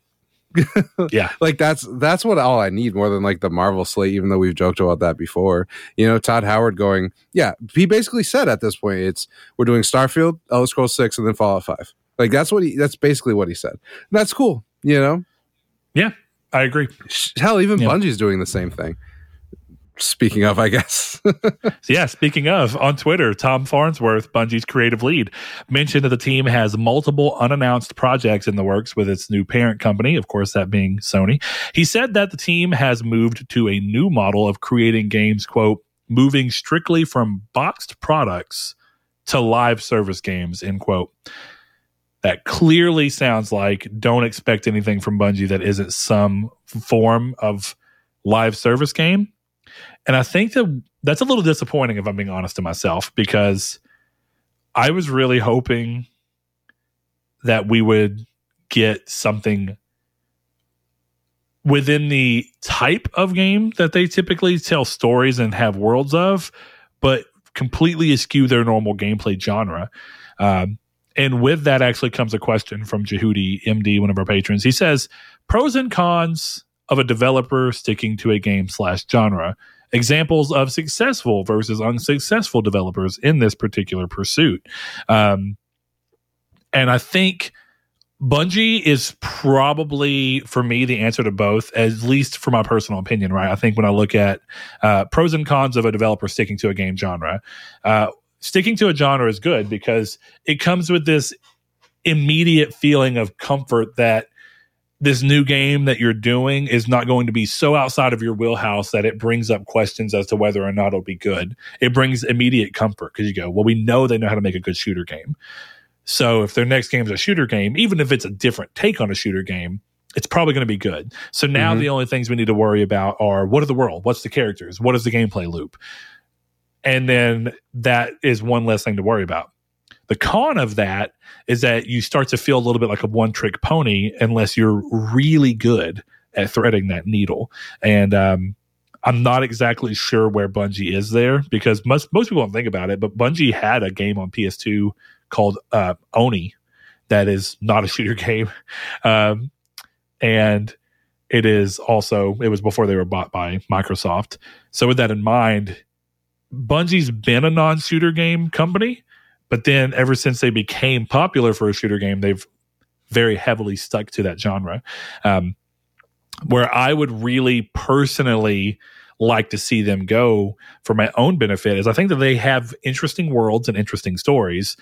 But when you couple that with a um, shooting games, which can do interesting stories and interesting worlds, even in a single player setup, uh, Resistance 3 is a great example of that. The flip side of what I don't like about that is that they're talking right here about being strictly live service games. And what I personally would have really loved to see Bungie do is move away from this type of game setup to where you have to constantly be shaking the game up and deleting parts of the game and, ex- and deleting parts of the lore for new players. Because like Destiny 2 is a frustrating experience for somebody hopping in for the first time right now. Oh, I You couldn't have zero imagine. context for what's happening.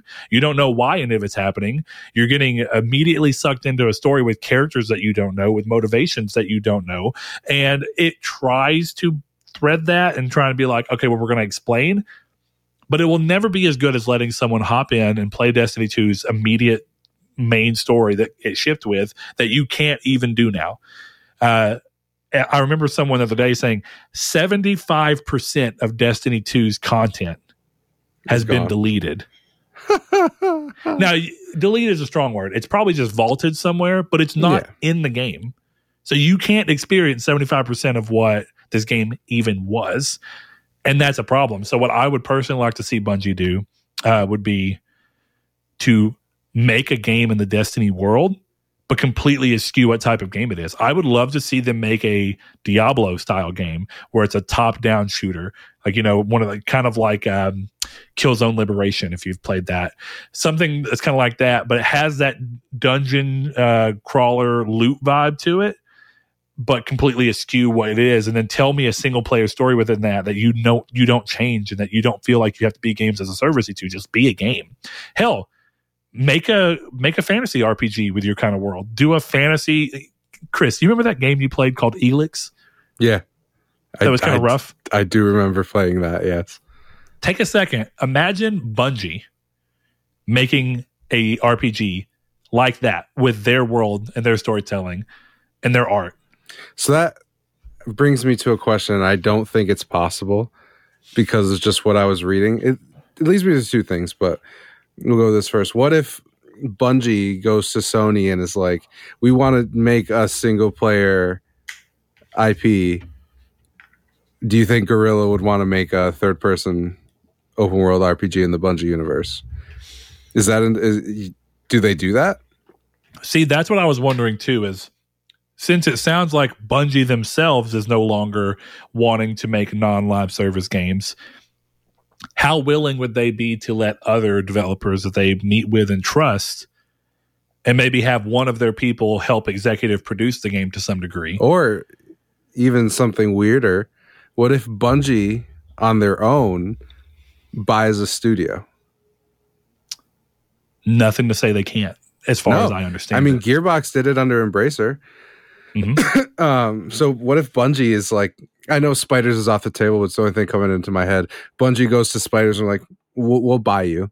You're gonna be Bungie, Bungie Spider, I guess, and you're making single player RPGs in the Bungie universe.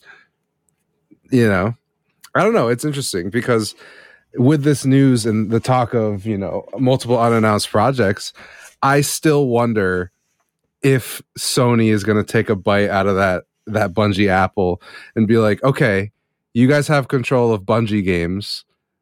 Right now, you're not making a Bungie game that's exclusive, right? Like, hey, we want you to make, we want you to reboot Killzone. That's a Sony game. It's not a Bungie game. That's exclusive to PlayStation. You know, because they talk about we want one unified Bungie community. But let's say Sony goes, okay, screw it. We're, we're putting, I don't know, deviation games on Killzone multiplayer. We want a a, um, a single player game from Bungie. You know, is that? I wonder if something like that's possible. Because you, yeah, my I- question always comes down to what is community? And that's a it's genuinely a good question. What is community in the sense in which Bungie are talking about it uh, as a fan based thing, and then more importantly to the conversation of what may be allowed via their contracts and stipulations of being bought. What is community contractually? What is the contractual definition of community for them? To where if Sony asked them that they would that it could be seen as trying to and and Sony owns them. I mean, as far as I'm concerned, and let there might be a clause that if Sony tries to do something within a certain amount of years or time that they agreed to, that they can back out of the deal. But I don't, I doubt it. I also well, I, I why would you doubt that, right? Because Bungie got out of Microsoft, they got out of Activision. It's actually a great point. There's That- nothing to say that owned by Activision, but they were very tightly partnered. They, They were got- straight up owned by Microsoft and got out. That's crazy. I- if I'm not mistaken, the reason Destiny 2 is called Destiny 2 and not Destiny is because Activision owns that. So Activision, let it go. Activision owned the IP. They did not Right. own Bungie. So that No, that's I know they didn't own difference. Bungie. What I'm saying is they, Yeah. they can't rename it Destiny because Activision still owns that game. If I'm not, again, if I'm not mistaken. So, but the point of that more is like, think about Remedy with Crossfire X, right? Yes. they made Crossfire X. So let's say Deviation Games, their IP is we're making a Killzone live service. Oh, by the way, Bungie is making the single player game. Yeah, I mean, I don't, I don't know. I would love to see that personally. If community is exclusively talking about multiplayer gaming, then yeah, I agree with you. I just I don't know if that's what they mean by community. Well, I, I- I genuinely don't. No, I don't either. I just think the technical way to look at that, if you're Sony and Bungie is like this is the Killzone community. It's not the same as the Bungie community or the Resistance community. You know, Yeah. that's how I would look at it. But that's just me. uh, an actual another example that's you you mentioned um, resistance, and I think it comes to mind. Uh, up until recently, I really think that Insomniac uh, were a good example of a developer that mostly stuck to a certain type of game. Mhm. They were known for making shooter games with very interesting weapons, and they did that for a long time with Ratchet. Uh, and Clank, and then they did that with Resistance, and then they did that again with Fuse, and then to some degree they did that with uh, Sunset Overdrive. Mhm. They constantly shifted what perspective you were doing them in, but that's kind of always been their shtick up until Spider Man. I mean, they had their the, the the small games they did like that. Um, GameStop published submarine Song of the game Deep? that Song of the Deep, yes. But as far as their major games, they have been known for being a company that makes shooter games, be it third or first person shooters, that are known for having interesting guns, typically with some kind of secondary firing mode. Yeah. That's just been their thing. Yeah. Uh, and I think that they've been very successful at that. But ironically, their biggest success ever came from the the time they sh- bucked that trend and made a superhero game. hmm We'll see. You know, there's the one other possibility that we're not talking about is Bungie is a self publisher. What if one of these live service games comes from comes out of Bungie but is not a Bungie game? You know, Yeah, I don't know. That's interesting. Yeah. because if if Bungie's got the live service talent and they're going to spearhead live service for Sony, what if all those live services are published by Bungie? It's it's not any different really than being published by Sony. Sony doesn't make less money, I would imagine. But Yeah. if those games, And we're games are, seeing that right now with Bethesda Right. publishing their own games. yeah, and I'm sure Activision probably would have done the same thing, assuming that goes through. So you, I almost wonder if maybe saying instead of you know a Sony Interactive Entertainment, a Bungie product, you know, Deviation Games game, if that gives more credence and legitimacy to the live service, or if Bungie looks at that and goes, "You're tarnishing our name with this game," because they, they would It's be putting the. Bungie seal of approval, and I think that makes any game a little bit bigger. which uh, that could also be their play because you know if Bungie's supposed to be spearheading their live service thing and they're supposed to be acting as kind of a shepherd to a lot of these studios and how to approach a live service game Mhm. uh, successfully, maybe that is what the goal is: is to actually have those games come technically out of Bungie. But I'm I- I'm I'm curious because I'd be really, I'd be really curious to see what the power of a game having published by Sony Interactive Entertainment, like that splash screen coming up, what is the value of that over the value of it saying Bungie at this point? And and genuinely, what the what the difference that fans view it as and what Sony views it as. This might be the most terminally online thing I could say, or you'll agree with me. But it might just be the, the Sony looks at Sony Interactive Entertainment as people expecting God of War or The Last of Us or a third person over the shoulder story based game with cutscenes, which is the the meme about them now. And maybe to them, putting the Bungie name on it rather than the Sony name makes people automatically assume it's going to be something different than that. And then if a lot of these games is are going to be multi-platform, right? It probably it probably eases some of the the pain in their chest of it's not Sony coming up on an Xbox, it's Bungie coming up on an Xbox. That name's already come up on Xbox. You know. I don't know if that makes sense, but Yeah, that'll be interesting to see. I don't know. But I mean, unless you have another developer you want to shout out as an example of a pros and cons, because I mean, I haven't. It's, it's weird. I don't want to spend forever on this question, but it's a great question massive. because if you if you want to look, go ahead. What? massive Okay, so uh, massive is the uh, division. di- division and Avatar. up, Avatar. technically. Yeah. I guess we'll Yeah. see with Avatar, but right now they're very good at making the fourth best of those types of games. So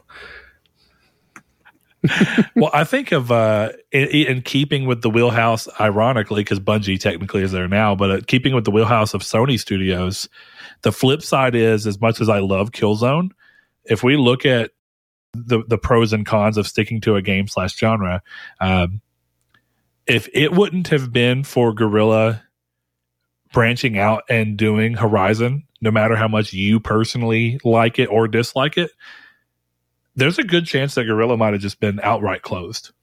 Oh, probably. Because as much as I adore Killzone and there's a group of people who do, it was never commercially incredibly successful. Yeah. It was never commercially what Sony expected every shooter game that they put out to be. And that's a little unfair because I mean like is Killzone selling 2.3 million copies bad? Not even a little bit. And it's still an exclusive game, but when you're marketing it and saying this is going to be the Call of Duty killer, this is going to be the Halo killer, and then you're selling a quarter as much as them if not less, then you're undoubtedly looking and going, well, is the, is the money we're putting into this useful? But now when you change that and you go, well, yeah, the team that made Killzone, but they're making a they're making a, a, completely different game now. Do you notice that they've never said this is the Witcher Three killer? they've never given that same dumb marketing to uh, Horizon because why would you? I think in many ways, Sony marketing set Killzone up to fail by trying to set expectations that it was going to be the killer of another game. It's always a dumb idea from a marketing standpoint. Yeah.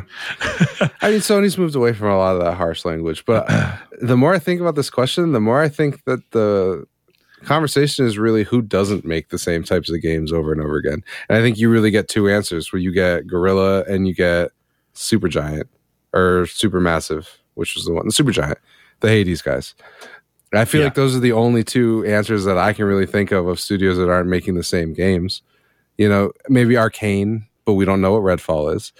But I yeah, think a lot of those games operate the same way. So I think I think the thing with studios, and this is why Guerrilla is such an interesting story, is that studios make the same games. That they make what they're good at. You know, Polyph- if you told me Polyphony was coming out with one of the live service shooters, I don't think I'd play it. Like, you know, yeah, because that's not their expertise. And yeah, I th- so that's well, why I think in the end, like, I think we're lo- the question, and I, it's a good question. Again, I like the conversation, but I think we're looking at this as, oh, it sucks that but Bungie's doing live service, and yes, that does suck that we're not getting you know, uh, another Halo 2 from them. But Sony Santa Monica is probably making a third person over the shoulder action game. That's all Naughty Dog's done in, in recent memory. You know, Guerrilla really is the only example I can think of of a studio that's changed genres successfully. That's just me. Successfully is a good point because I think changing genres. I mean, there's a lot of them that have done Insomniac. it. Insomniac. Insomniac is, is the best example because they were already successful enough for Sony to continue working with them for pretty much all their games. Mm-hmm. But then they see huge success by drastically changing genres, right. just like Guerrilla did. And if anything, I think Sony has more reason than ever to feel like changing genres is sm- allowing teams to experience, experiment outside of their genre comfort zone is yeah has potential to be very successful, even if it's a rocky start. And hey, not to forget about Xbox Playground Games. Well, that's what I was going to say. Is I, you know, it's a reasonable question, just like you said about. Oh, um, I got a um, good one. Looking actually. at polyphony, right?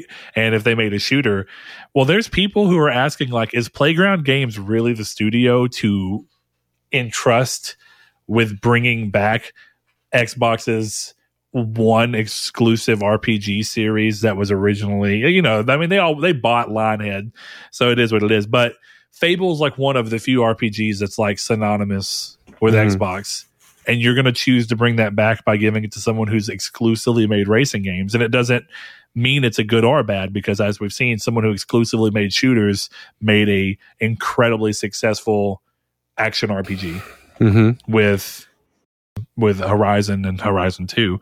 And then, of course, someone who made a successful shooter style games moved on to making a superhero game that was massively successful. So yeah. it is what it is. But you, true... you, make a really good point with specifically well, Arkane.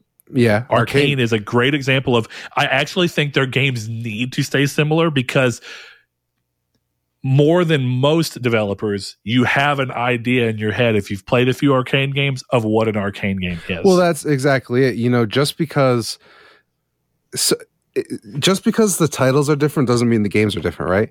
Elder Scrolls, Starfield, sure. and Fallout are going to all act the same way. Just like a new IP from Sony Santa Monica. Obviously, I don't know this for sure, but it's probably going to stick to what they know. But before we move on, the best example is actually Asobo. Oh, yeah, that's Plague Tale and Microsoft Flight Simulator. yeah, is that all they've done? Just out of curiosity, sure I mean, they've done more. I want to look them up real quick because I think they're um, I think they're really interesting. Like they made Zoo Tycoon, that one that you read, the game you were go. talking about. they had a they had a really strong partnership with uh, Microsoft for a too. while.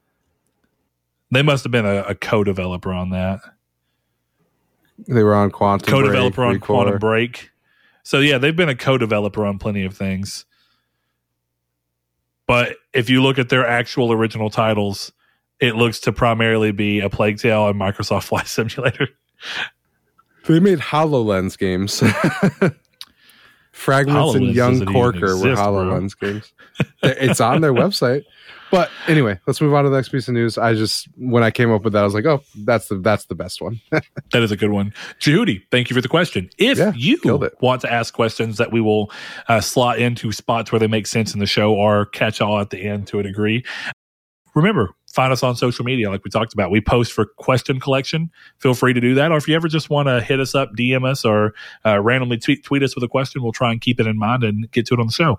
Uh, next thing up on the news after a leak on r slash gaming leaks and rumors leaked the leaking of a Sony first party game the faucet opened and we've now seen what is purported purported rather to be a new Sony IP. It appears to be a sci-fi shooter in development at XDev. Supposedly, the game is being developed on Unreal Engine 5 and supposedly people with knowledge of the game are dubbing it quote Gears of Effect end quote. Before I continue, yeah. I'll take a second what is that name? Is it Gears of War and Mass Effect? Yeah, I'm assuming it's like a space opera with Gears of War gameplay, which sounds sick, honestly. Now you've said space opera, and you got me thinking of like uh, having a game that's telling a story through music as they're just. that would be great. But for all intents and purposes, Mass Effect is a space opera, right? Like, fair point. Yes, I would agree. Uh, it would be better if if Master if if Commander Shepard sang the whole time. I could use more. Um, what was it? The scientific Salarians. yeah, fair enough. Um, all right. Another retired slash unretired leaker by the handle of Dusk Golem, as you may remember, I think he was in relation to the Resident Evil 8 leaks that actually did end up being mostly mm-hmm. true. I'll give yep. him credit. Uh, has said that small the small bit of footage seen was from an old build of the game, and he'd seen quote much more of the game. Hopefully, we will see this game at one of the many rumored PlayStation showcases that will also be leaked throughout 2023, uh, which leads us to a question that we can wrap up into this whole discussion from Savoy Prime, one of our patrons. He says, I think my question is the one question that is on the mind of every PlayStation gamer. When the hell is the PlayStation Showcase coming? I, I feel like it's got maybe this is wishful thinking, but it's got to be February. If there's not been one by March, I will genuinely, I'll, I will go to the point of I don't know. Yeah, I, I will might actually start believing at that point that we won't get one until the Activision Blizzard thing goes through. Oh yeah, that would that would be hundred percent like, oh, this is confirmed. They're not doing it for this. You know, because when's the last PlayStation showcase or even state of play we had? It oh, was right around Summer Game Fest, right? Yeah, I believe it was. Now I might be wrong. There might be one I'm missing there, but they have been abnormally quiet in this latter half of the past year. What now, whether that's due September. September. Okay. Okay. 2021. So we're still at the point where we are now four months without anything from even a state of play. And that's not even their big thing which feels abnormally quiet. Is it just because they don't have enough that's in a state that's ready to show and they're trying to do like Neil Druckmann talked about by balancing when to show games to help keep expectations in check? Or are they trying not to show too much while they're currently trying to make Xbox look a certain way because of this Activision deal? I don't know. but it's it's where we are. Um, so with that in mind, uh, you're saying February. I'm saying by March, like by March 20th, when spring is hitting. If Yeah. we don't know about it by March 20th, if we haven't had one or know about it by March 20th, I don't know. I feel like just for the slate of 2023 to look not as barren, unless they truly believe that the third parties they've got coming out this year are all going to hit and it's going to be um they don't need first party games. It's looking a little like Xbox last the last year. Well, like, do you mean like some of their second party deals, like Final Fantasy VII remake, Final Fantasy 16, yeah, Forspoken, maybe Silent Hill remake 2? I, I doubt Silent Hill 2 is, but for the sake of another example, Well, my I guess my point is more that uh, all they have from first party is Spider Man and Horizon Call of the Mountain, if I'm not mistaken. So and MLB 2020 and 23, of course, Yeah. of course, yeah. you know, th- but the VR side is not, you know, as much as I'm interested in VR, it's not what most gamers are looking at. Exactly. You And know? I think it would be a little foolish for them to be like, well, this is going to be the year of the VR from the first party standpoint and the second and then the second party and third party relations are what's going to carry us for the rest of the year. It's possible. It is It is. But I doubt that it would be purposefully chosen that way. I could see it being we don't have enough that we're really ready to show, but we have enough second party stuff that's close. So we can let that ring and then we can let our first Yeah. party presence really be seen on PSVR 2. And at least we're not being completely quiet. I could see it. That's why I think February because I feel like that's the really I feel like that's the latest you could announce something for 2023 is is Sure. the end of February. So Well, like, and, and since COVID has hit and clearly changed a lot of things, um, I'm trying to think of like studios that haven't done something a little bit right. So, like Ghost of Tsushima, if I remember correctly, and I, I did actually, I just double checked myself. Ghost of Tsushima was announced in uh, 2017. And if we look at Infamous Second Son, Second Son was a 2014 March, if I remember correctly. Yeah, March 2014 game. So we're looking at about a three year window between real uh, releases there. So then, if we go to Ghost of Tsushima's actual release date and look, we're a we're July 17th, 2020. We're getting close to a three year ish mark. yeah, Or I guess actually 2021 would be one, then two. So we're we're getting close to where we might be seeing something from them, but also maybe not, depending on what they are. You know, I could see why Ghost took longer because it was a new IP, but realistically, if the next game is a follow up to Ghost, is it reasonable to expect to see it three years after Ghost? I think so. I think so too. So But you got to think we haven't seen Deviation, we haven't seen Haven, we haven't seen um we haven't seen factions. we haven't seen the second team from God of War, uh, Right. from Sony Santa Monica. Insomniac hasn't given us a trailer for Spider-Man. Um no trailer for Wolverine. So even if 2023 is barren, I still think there's a lot of things to talk about. And it's not barren. We have Final Fantasy 16 and Spider-Man 2. Like that's all you need. But at the same time, we people, you know, you can't not ha- I feel like you got to have a little bit more. You got to at least give PlayStation gamers something to be excited about. Cuz what's it what are you excited for in 2024? Wolverine and MLB? I think I'm the only person that applies to. So or I guess uh, Kyle from Trophy Room. But yeah, yeah. Actually, he's a huge yeah MLB fan. So so that's that's my worry. That's why for me it's got to be February or or June has to be E3 level announcements in my opinion. It's got to be one of the two. You can't just have Yeah, a bunch of state that. of plays with a bunch of chias and then one big oh here's factions. Here's Spider-Man. Yeah, I agree. Well, let's take a second to go back to look at the piece of news. What are your Yes. thoughts on this right here? Do you think that this is one of the examples of a uh, Gears of Effect? That is not a game that I would think would be fitting the. Um, that name is not what I would have thought a live service game would have gotten the hit to. If you're if you're hitching a Mass Effect style thing to it, I don't think that that's going to be a live service game. At I least not in the multiplayer focused live service aspect. Um, see an Outriders you know, maybe type. maybe something more like a Warframe and Destiny, maybe Outriders, yeah, maybe, but I don't know. You know, that's a real big question here. Or is this there's someone coming in and saying like this is our Western RPG because like.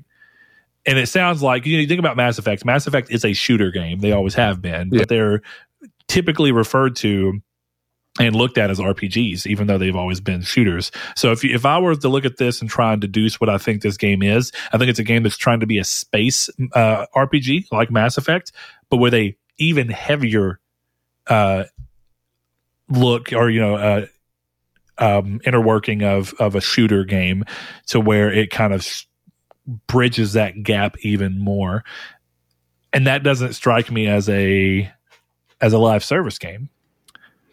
No, to me, it, the what I what I read up what I'm sorry, what this sounded like to me was a single player shooter.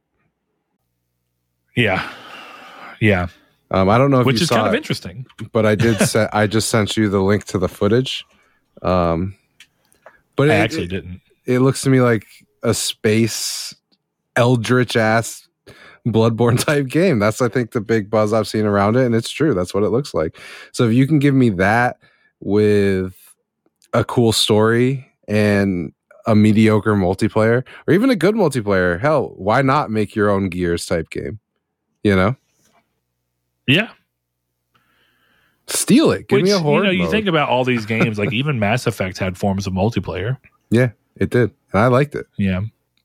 So, I mean, hell, there was that point in time where it feels like every game had some form of multiplayer. Do you remember Assassin's Creed uh, 2 and 3 having multiplayer? Was it 2 or was it Brotherhood? two did not it was um, Brotherhood, Brotherhood Brotherhood. actually had a super fun multiplayer mode yeah where you had to hide and you had to try and find the player throughout all the crowds of people who was like the wasn't it black It was- flag that brought that in what are you talking about?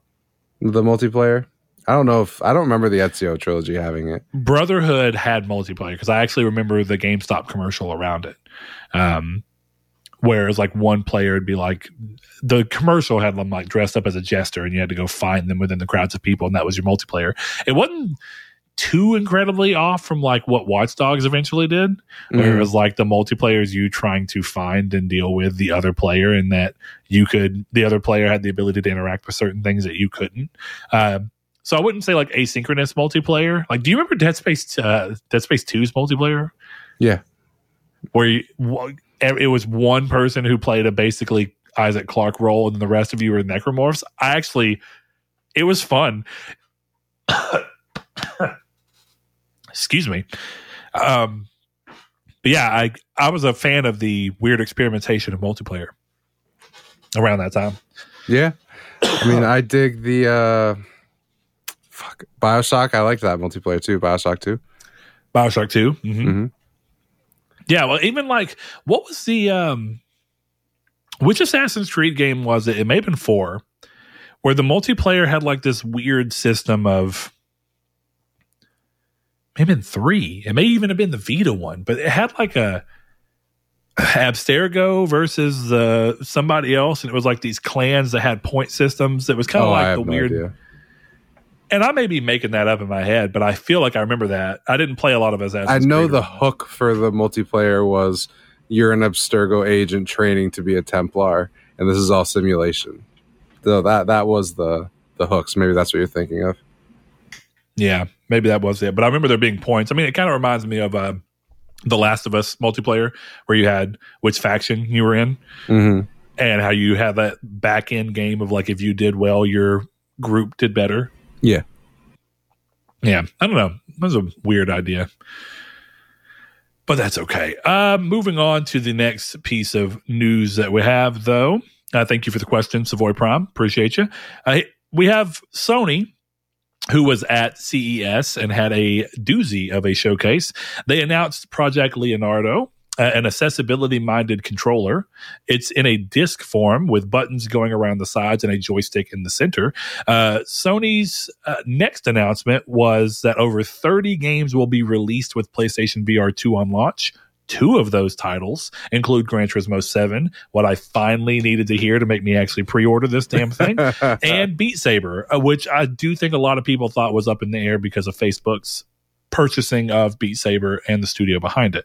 Uh, you didn't know if they were going to try and make it exclusive, which leads to an interesting thing that I want to I want to talk about here, but I'll finish this up. So uh, they have also showed a trailer for Gran Turismo, which is directed by Neil Blomkamp.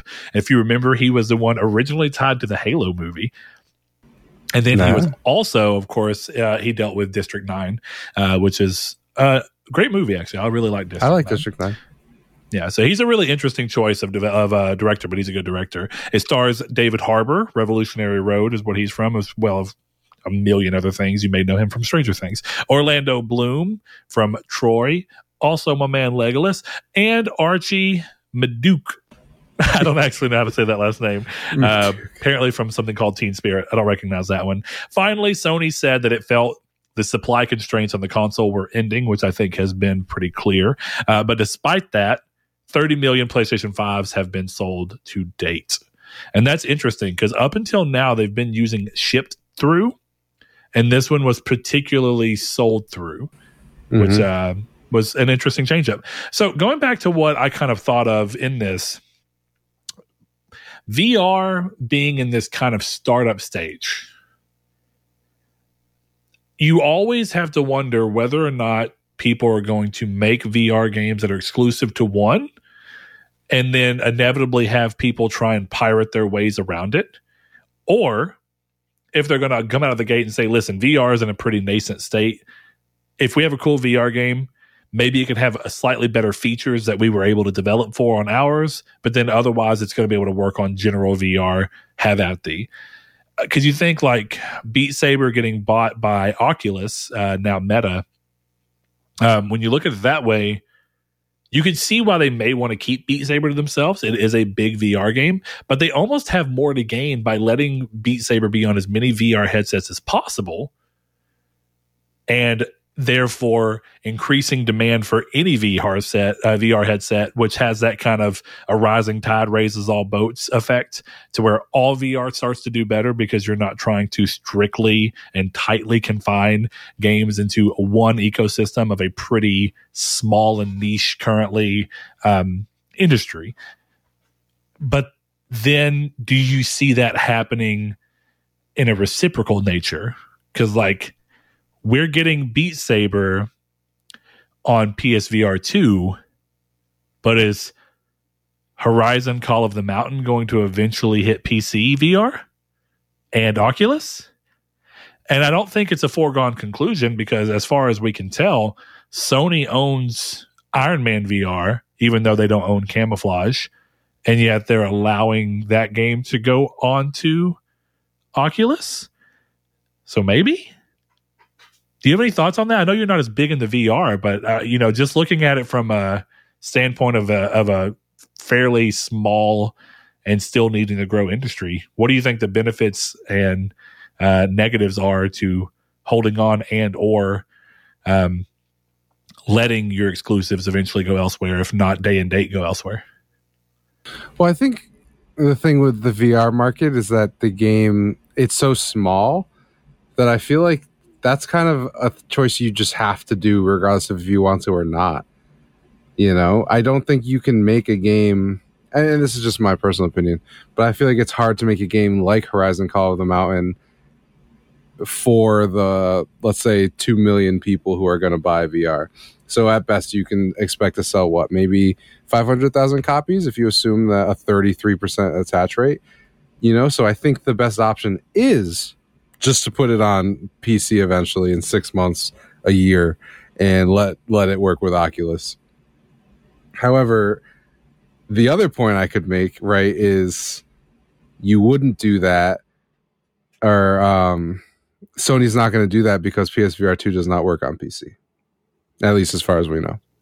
Yeah, and that comes in. I could see it being a move hardware aspect, which uh, one of the things that Meta talked about when they rose the price on the Quest 2 was that they couldn't, they didn't want to continue selling hardware at a loss. And since that chips prices have gone up and they had always been selling at a loss to some degree anyway, they wanted to cut that. And I think that, that Sony's doing the same thing here. They're wanting to not take any of the burden of the hardware. They don't want to make a loss. They want to sell for basically even, if not a little profit um, for these. So Sony, of course, because they're in a walled ecosystem, have the most benefit of being like, let's make our game only work for us. But then there are games that I think are exclusive. Like if I'm not mistaken, Resident Evil VR, Resident Evil 4 VR is exclusive to Quest. It is. Resident Evil 7 VR is exclusive to PSVR. Uh, Resident Evil 8 very likely could be exclusive to PSVR 2. So it's, I, I, agree, and I, I, I agree with you, but at the same time, it's not across the board how we're seeing these things go. So maybe it just depends on the game. Like maybe for VR, Beat Saber is their Minecraft, to where it's like we bought it after it was already a phenomenon, and at this point, it makes more financial sense to just let that game release on everything and just reap in all the benefits and then just use other lesser known games as exclusives or games that we specifically commission like their uh what was it san andreas or vice city whichever one it Yep, was that San they're Andreas. redoing as a vr so yeah it's an interesting thing. I'm curious how that goes off but there is more than vr talk in there. We'll get back to that here in a little bit. First thing we have a question from grump of thrones. He says why hasn't Sony done this before? And he's talking about in relation to the accessibility controller. He says, While I don't know statistics, I'm sure that there have been accessibility issues in the past. I could just about imagine becoming disabled tomorrow and never playing again. That'd be devastating. Um, Chris, what are your thoughts on that? I just don't think there was as much of a vocal call for stuff like this as there is now. I know that's crazy, but even you know, I I kind of like talking about this because it's interesting. Where as an able-bodied person, I'd never thought about accessibility in my life. Right? Never, not once. Like it, doesn't- it doesn't matter to me. I, I, as shitty as that sounds, it didn't. It didn't matter. Right? I can play games, so I wasn't thinking about someone who can't. You know, and I do think that the from software conversation has caused a lot of issues for this conversation, right? Because for a long time, until very recently, you were talking to me about accessibility in gaming, and I was thinking of, you know, game journalists who can't play Elden Ring. Like that, I, I that's what it, it always came off to to me. But more recently, um, my girlfriend is colorblind, and it has been so fucking hard to find a game where she that she can play. Right? Like we were I was like I'm just to throw on Outlast cuz she likes horror and she can't see anything on the screen when it's in um, night mode. Like she, literally she's like it's just a gray screen. So like that to me was a kind of eye opening where now I'm like can she play this and I go to the settings and I look for colorblind mode and it's not there. You know what I mean? Yeah. So now I'm in a situation where like I get it. So like something like this is is cool, obviously. You know, Sadie's not going to be using this controller, right? But it does make me see it in a different light where I'm like, oh wow, this is actually more important than I would have given it credit for because I at one point I was only playing stuff for myself. So yeah, I think I I think just my little anecdote is kind of where a lot of gamers were, you know. Let's not forget as much as we like to pretend it wasn't true, 10 years ago, you know, gaming was for boys, you know. So I think the conversation around video games is opening up and changing in a in a way that's only happening recently, you know. Same way Last five years? Right, because it's the same way we're like we're 30 playing Yu-Gi-Oh. When we were 15, the age appropriate time to play Yu-Gi-Oh, we would have gotten our asses kicked. It's the same kind of thing.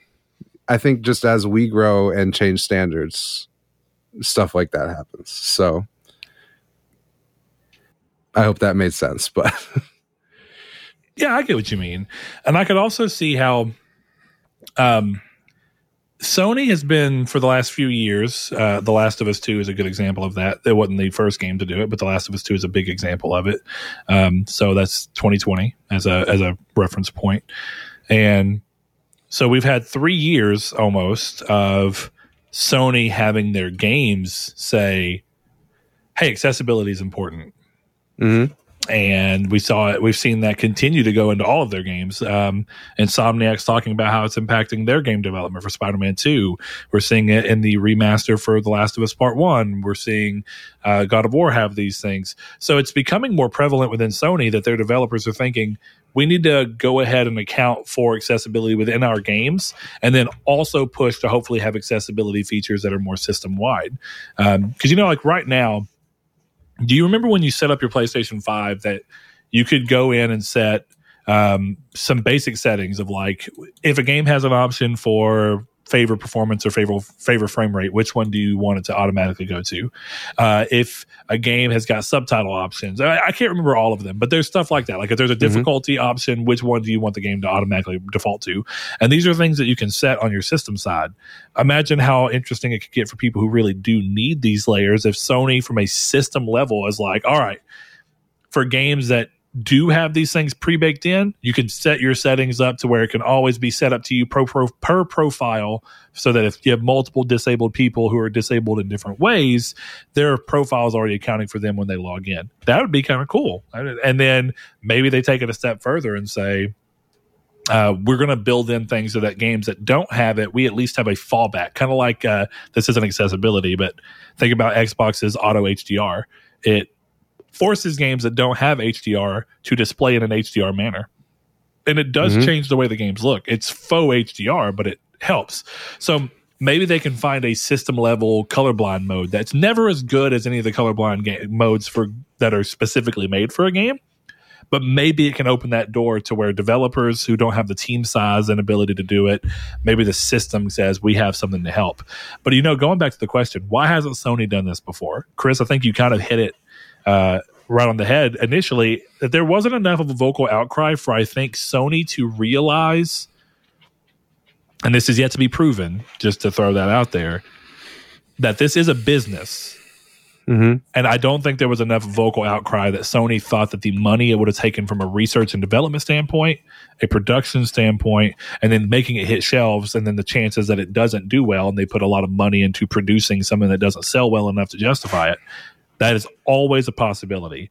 And if there isn't enough discussion or people who are bringing forth their issues, there's less of a reason to do it with a specialized piece of hardware. There's more reason to go, hey, let developers start baking it into their games immediately. Hey, let's make a system wide feature where you can remap buttons on your controller so that maybe you can make a better setup for someone who does have some kind of limitations. All right, cool yeah. we're getting a step in the right direction without having to spend money on a physical product. Because a, a, story I always try and go back to for people who may not realize how much overly investing into a physical, a piece of hardware in this sense, can be. One of the main reasons that THQ went mm-hmm. under was because of the UDraw tablet that they overly invested with. And by the time they went bankrupt, they had warehouses full of UDraw tablets because they overestimated. Now, of course, Sony wouldn't do that here because there's a more clear market of who needs accessibility. Yeah. But it's why you don't see companies jumping headfirst into this. It helps that somebody eventually opened the door. Microsoft seems to be the one that opened the door on the console side and said, what if we were able to have a system level controller that, of course, is going to be more expensive because it needs to be able to be more accommodating but also we can try and keep the cost within reason so that it is an option for them that's not it doesn't seem like we're taking advantage of them. And sony are just following that lead now and that's a good thing. Um, but ultimately every business is unfortunately a business and there is always that balance. I know deep down inside that the reason that backwards compatibility has not been a thing for sony is because historically speaking, backwards compatibility is never used enough to justify the re- the R and D that goes into it. So what you have to start doing is hoping a company out of sheer PR benefits, because that's really what they can objectively look at on paper and say, well, if we put time and money into this, the PR could be worth it. Um, or just by saying we have a lot of money and resources, and we have so much that we feel comfortable saying we want to put money and time and effort into preserving games. And we're going to start working on having a way to do that which one's more realistic? The one where they don't have to spend money on something that's not known to give them some kind of a return because they're beholden to people who they're using their money for. Um, so ultimately, this had to go through the same same thing, right? Some they're they had to go through people and be like, "This is what we think is a good idea for market. This is what we're using your money on." Yeah, um, I think one of the interesting things I read recently on the accessibility front is that that is the reason why games like The Last of Us and Horizon are being remade is to make them more accessible and add those options system level. Um, and I've seen that as well. And that's one of those things where, yeah, as a gamer, like I don't understand why Sony's wasting resources on a game that just came out, you know, five years ago, whatever it was for Horizon. But when you put it in that context, it does make a lot of sense that, hey, maybe Sadie can't play the Horizon that I have installed, but maybe there's a colorblind mode on the new one, and maybe she'll want to play that. You know what I mean? So Yeah. it it makes a lot more sense when you look at it from all the, the from that angle. Yeah, there are levels. Uh, one of the conversations I heard about that, which makes a lot of sense, if we're not super deep into gaming, so the question starts becoming for a game like Horizon that's already been patched for PS5 once without getting a PS5 native version. What is stopping them? And this is not a this isn't me trying to get a gotcha to them. This is a genuine question. What is stopping them from just patching the PS4 version of Horizon with these accessibility issues? Is it that the newer version of the engines are made with these things and can deal with them? Is it that there wasn't enough power in the original version of the engines? Is it that the, the engines have to be super pri- uh, like prioritized to be able to have those things from the ground up so that the game can run around it without ne- it impacting quality and or performance? Mm. it's good questions that most of us on the outside consumer standpoint are not going to see. But it's more quick to say um, a game like Demon's Souls that okay, it's like, do you really think someone we can't even play PS3 games on PS5 right now, so you couldn't update that game, right? Because Yep. you you can't. All right, and then you think about a game like The Last of Us Remastered, which was already just taking a PS3 game and moving it up to PS4. So maybe there really are engine limitations as to why they can't do it to that game. But why can't they do it for a game that was made for PS4? If The Last of Us 2 had it in there on PS4, is there a reason genuinely why you can't take that uh, back? And it's a good question. Uh, then again, you have to deal with the nasty question of if you're if that's one of your primary reasons for a remake, and then the secondary is just new audience can play a better version, and existing audience that loved it can again play a better version, uh, or at least a version with prettier coat of paint. Price. You can't overly leverage that as something that you're doing because the moment you go, we're doing this for disabled gamers and we're charging them seventy dollars, is not a great look. if we're being honest to the PR realities of what it is, you know. I'm just going to agree with you and not make the joke that immediately came to my head. Uh, well, to uh, to your point, Grump of Thrones, I can imagine becoming disabled and never being able to play games or guitar or a lot of things again, uh, and it is a devastating thought. Um, and that's not to say that these aren't things that people already have to deal with. Of course, they are, and um, it's unfortunate, but Mhm. it is cool that some people are trying to find a way to make business sense and consumer beneficial sense to things like um, accessibility modes and accessibility controllers so that you have the biggest ability to try and close that gap without forcing anything on people in particular. Um, I think that's what's that's what's good, and I think it's why the big difference between the conversation around the difficulty mode is such a weird one because if you say, well, there's people who are dis- who have disabilities who can't uh, move the controller in the way needed in the fast enough time with the normal controllers to play Dark Souls 3 or Elden Ring. Okay, well, what if we give them a piece of hardware that is leveraged to where it can help make up for those deficiencies? Then can they play Elden Ring in its current state without a difficulty setting? And is that better than making the game easier for them? I don't genuinely know the answer. I, I, my current viewpoint is it would be better to still let them play the same game, but with controllers and tools that allow them to overcome that challenge. But maybe I'm off. Like you said, Chris, it's very easy to think of things through your own lens when you don't Mhm. use and or need those things. Yeah. Um, It's been so there's a there's a really balance between listening to people who have those issues and also thinking about it from a logical standpoint. Absolutely. It's it's certainly been eye opening playing some things with Sadie and then being like, oh wow, I really have to pay a lot more attention to what I'm going to put on the Xbox when I give it to her. Strictly because I, now I look at it and I'm like, she she probably can't play Fallout 3, which is devastating for me. But she probably can't play it. Oh, that green filter, the piss green filter, you Yeah. think it'll catch her? Yeah, I mean it's the same color as the Outlast thing. Oh, that's a good point. Yeah, you're right. Night vision is a is a green piss green filter. Yeah, and she she can't see it. So best case scenario, I change the color of the Pip Boy and hope it works. but then is VATS and all green? I've only played it in green because I can see it, you know. But she can't can't play Vampire Survivors. Like there's a lot. Hell, probably can't even play Oblivion. you know what I mean? It's all green landscape. So it's it's crazy. It's like, all right, I don't know. I don't even know. I have to go back to the drawing board. I guess she's gonna play Gears of War because it's all gray. Play Mad World. oh God, I wish. so good.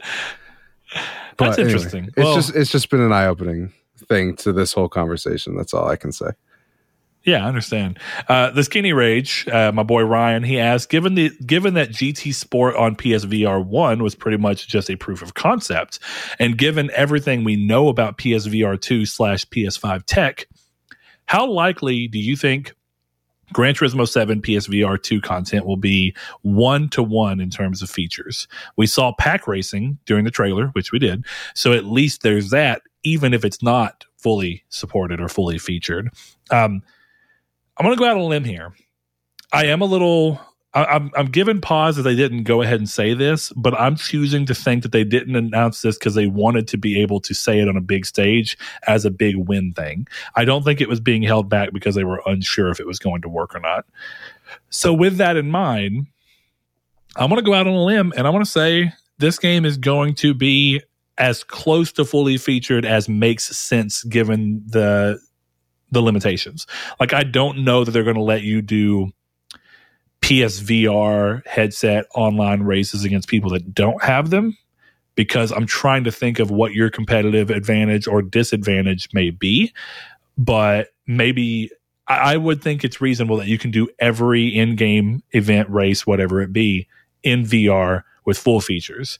Um, there are some questions, right? Does the resolution drop or whatever's going to happen to be able to help render this game to two screens at a higher frame rate? Is that going to impact certain things like the weather system that allows water to dry based off of where the sun is and where cars have been driving over? Is that something where the power is going to hit and they have to drop that when you're in VR? I hope not. Because if so, that means that you're not really getting a fully supported, you're just getting at least pack racing. Um, but then it starts feeling like you have to have a PSVR 2 mode. And I don't think that's what they want. I think Chris has said this before. To some degree, I think there's going to be a push to have games that make sense just be natively VR supported, where you either have it on or you don't, but the game doesn't really care either way. It's still functioning as the game. It's just how you interact with it. And that would be ideal. So, Yeah. I know that was a question for me primarily because no Gran Turismo. Nothing to say. But no joke, Ryan. I know that me and you had kind of already talked about how surprising it was that there was no GT7. And I've said it a lot of times on the show. But now that we have that support, and that means we do have a racing game day one, I am. I'm in there. I'm going to try it and I'm going to hope I don't get disappointed.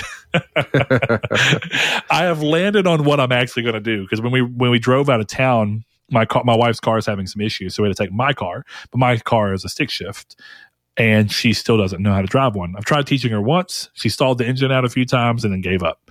Uh, and it was in a parking lot. There was really nothing she could hit.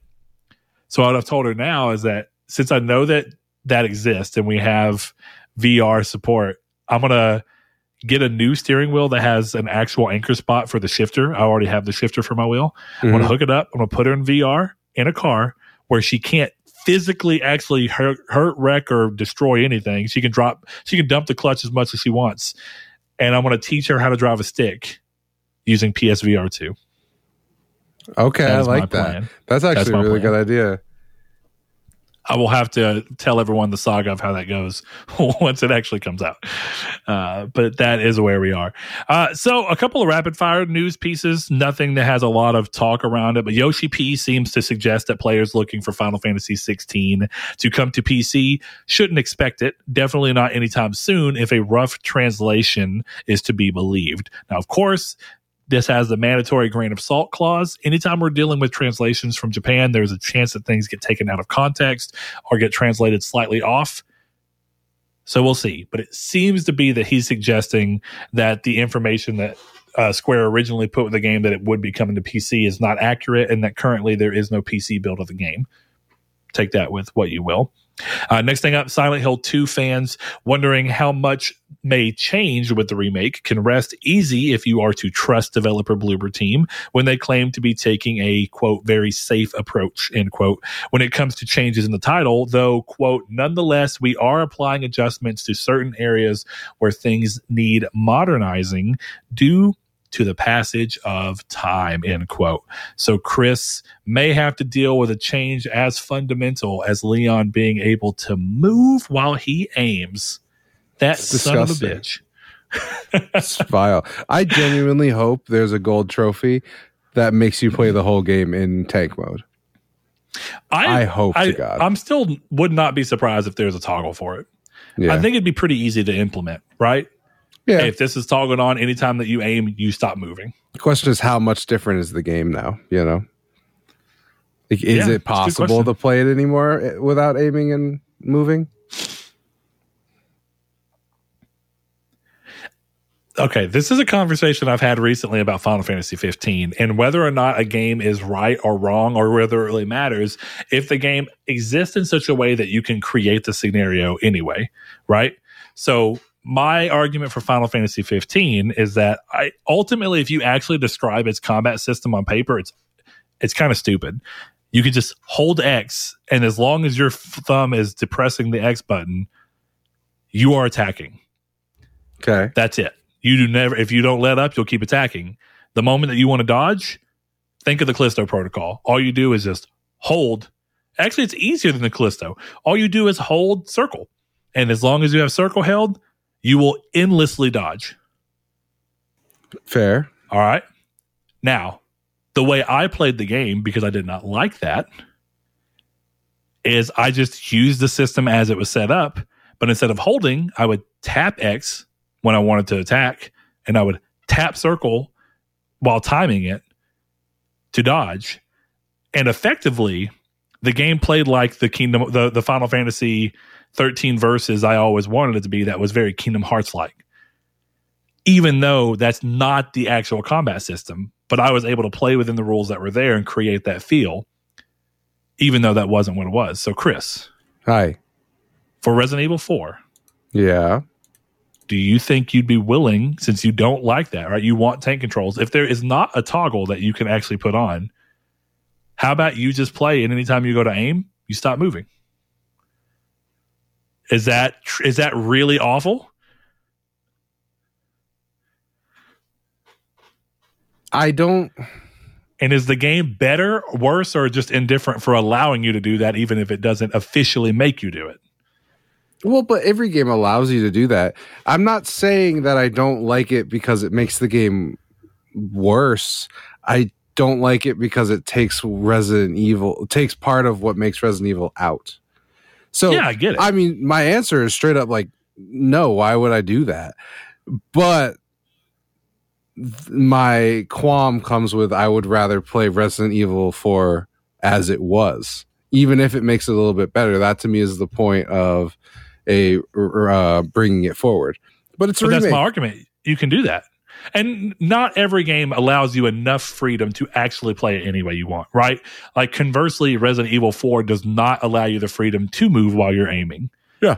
But but this game does because you can physically control that you don't move once you decide to aim down sights. the problem with the theory is not that it's wrong it's that it's not how i'm not going to speak for all gamers but it's not how i would play games just because resident evil 4 doesn't make doesn't let you um move and shoot doesn't mean i don't try I get what you mean. Is that even if you tried it, it would make it harder because you would have to be thinking about the fact that you would have to completely let off the analog stick Right. anytime you go to aim. i couldn't have my finger in there. Resident Evil 4, you can hold the analog stick up, aim, and then once you let off the aim button, you keep moving forward without Right. ever having to take your finger off. correct and you you would that would make it that i think putting that that false restriction would make the game worse I could see not that. letting me do it is a different thing because it's one of those things like you can't you couldn't beat something like i don't know god of war on give me god of war if you were also trying to not move while kratos swung the axe you know what i mean so Of course. you wouldn't be able to play it on i think it would be hard to play it on a on the uh on a different difficulty or on a harder difficulty with that restraint, right? It's the same thing with like Call of Duty, where I go to mute my mic and I'm going to die. Like, even if I get the jump on someone, if I've taken my thumb there to move it, I'm going to die. So it's the same thing with this, where if I'm actively like picking my hand up so that I don't move and shoot, I'm going to end up dying because now I got to make moves, you know? Yeah.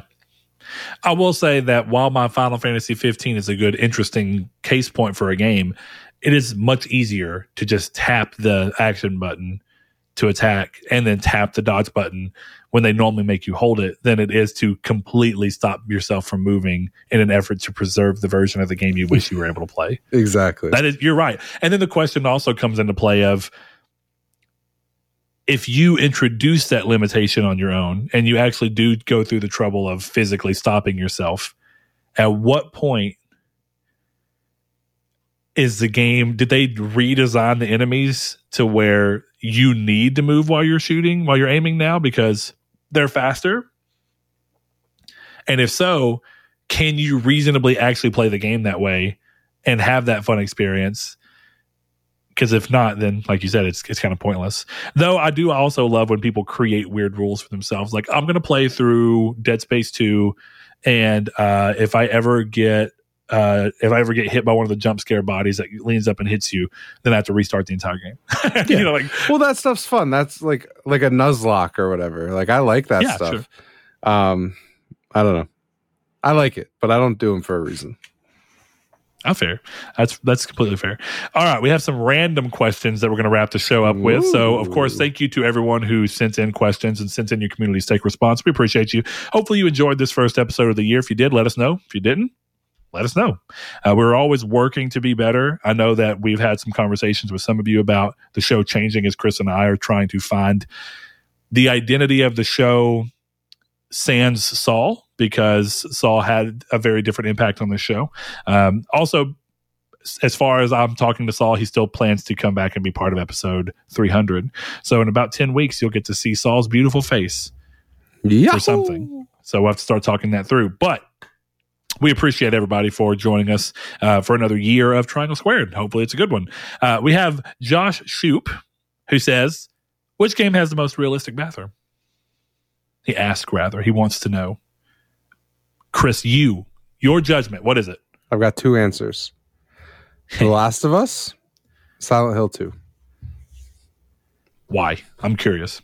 Um, the Silent Hill 2 has an incredibly photorealistic gas station bathroom. Mhm. And The Last of Us 2, just just a normal bathroom for for home. Fair. PT. Good answer. And actually, in line with mine because it's the same creator. I'm going Death Stranding. No. I have You to can straight up, you can straight up piss and shit. You can functionally use it. Yes. Okay, And but that don't wrong. I do understand that in that sense, I create the opportunity for the argument to be made that South Park: The Stick of Truth and South Park: uh, The Fractured But Whole are equally the same because you can go into any bathroom and drop a fucking turd. I get that, and that that's not super realistic. But at the same time, what's more realistic than being able to functionally use a bathroom? But hold on. Because if we're talking about most realistic, I would argue Death Stranding has the least realistic bathroom. Please, pray tell. Because A, it's in the middle of his bedroom, and it's a glass, it's a fogged glass like pod in the middle of his bedroom. That's you're not I I would be willing to put like $10 in a bet that that bathroom doesn't exist anywhere in this world. Yeah, sure. I mean, No. I, I agree with you, but that's also because our world does not exist in any form of the world that they're dealing with. Water doesn't come down and rain time That's- onto you. No, no, no, no. now, now you're now we're now we're being we're playing with semantics here. I'm not trying to move the goalpost, but I'm trying to say that I understand what you mean in that you would not vis- you not visually see this Nobody bathroom in our world because bathroom. why would you need to? In our world, you don't need to. But in terms of, and, and that's a strong argument, but I'm still saying you can actually use the toilet. Right, and not but- only that, not only that, you can use the waste from that toilet in the game. Yeah, but you can't make mushrooms like that. My my point Actually, you can. But the the point I am making is that if we're talking about I took the question as which game has the most realistic bathroom, as in which game is most true to life. And I think Death Stranding might be the worst answer. Most true to life is a bathroom that you can piss and or shit in. That's my point. If it, Okay, okay, look, no, no, no, The Last of Us Part 2 may have a very realistic looking bathroom. Can you piss and or shit in it? no, Can you wash your face? I wouldn't know actually. So You know what you can do in Death Stranding? You can look in a mirror and fucking wash your face. right? But you can a you can do that in Cyberpunk, and you can take a shower. So that one might have that has the same argument, and that one's closer to a real I life agree. bathroom. But No, you can't no. piss and shit in, in Cyberpunk. Okay, this is. I'm just gonna Unless make the you're same, waffle stomping down the drain while you're in the shower. I'm just gonna make the same argument that I made for Skyrim not having a silent protagonist. you, I, I know, dude. because it is just the okay the existence of a toilet right implies that joel poops in it so i don't need to bear witness to the act of pooping in the toilet for the poop to have existed But you can't interact with the toilet.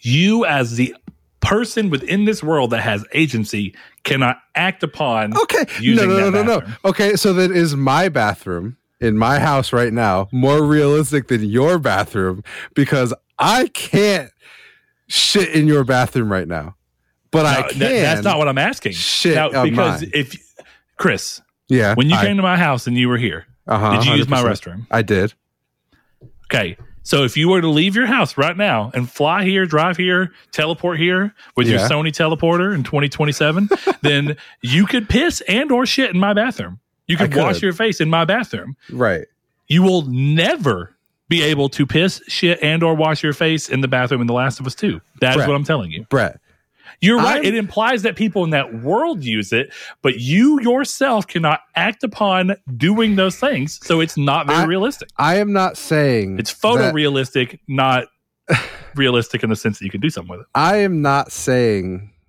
that you can shit in the last of us bathroom but i am saying that it's about the implication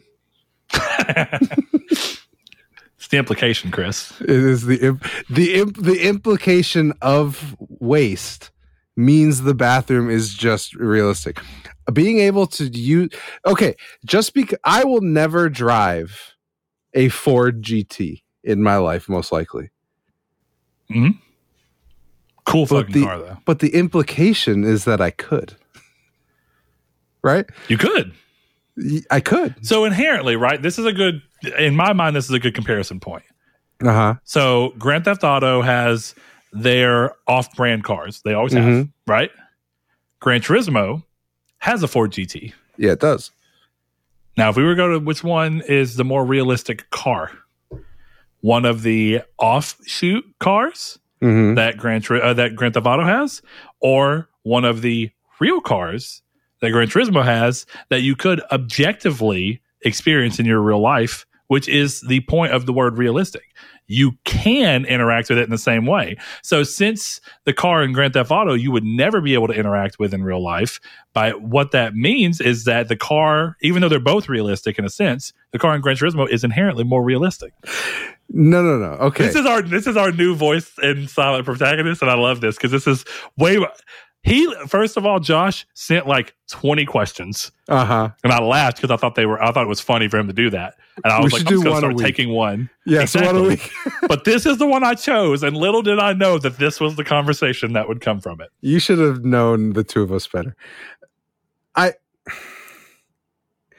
my, the problem is here, I think I think this is going to end anticlimactically because I think we're both right. Because I would say That sounds like something losers say. I would say both cars are realistic. You're not wrong, so we're just we'll continue this. The, the last 48 minutes of this podcast is going to be this. But the reality is that both cars, both games have realistic cars. Mhm. You're talking But about one realistic. more realistic. No, because the way I'm interpreting the question is just the the toilet is not on the ceiling, right? That's the way I'm interpreting. So, The Last of Us has the most realistic bathroom because it looks like a bathroom that I would see in real life. But to your credit, Sam's bathroom is the closest to the I can't believe I'm about to say this. the actual the actual functional use of a bathroom.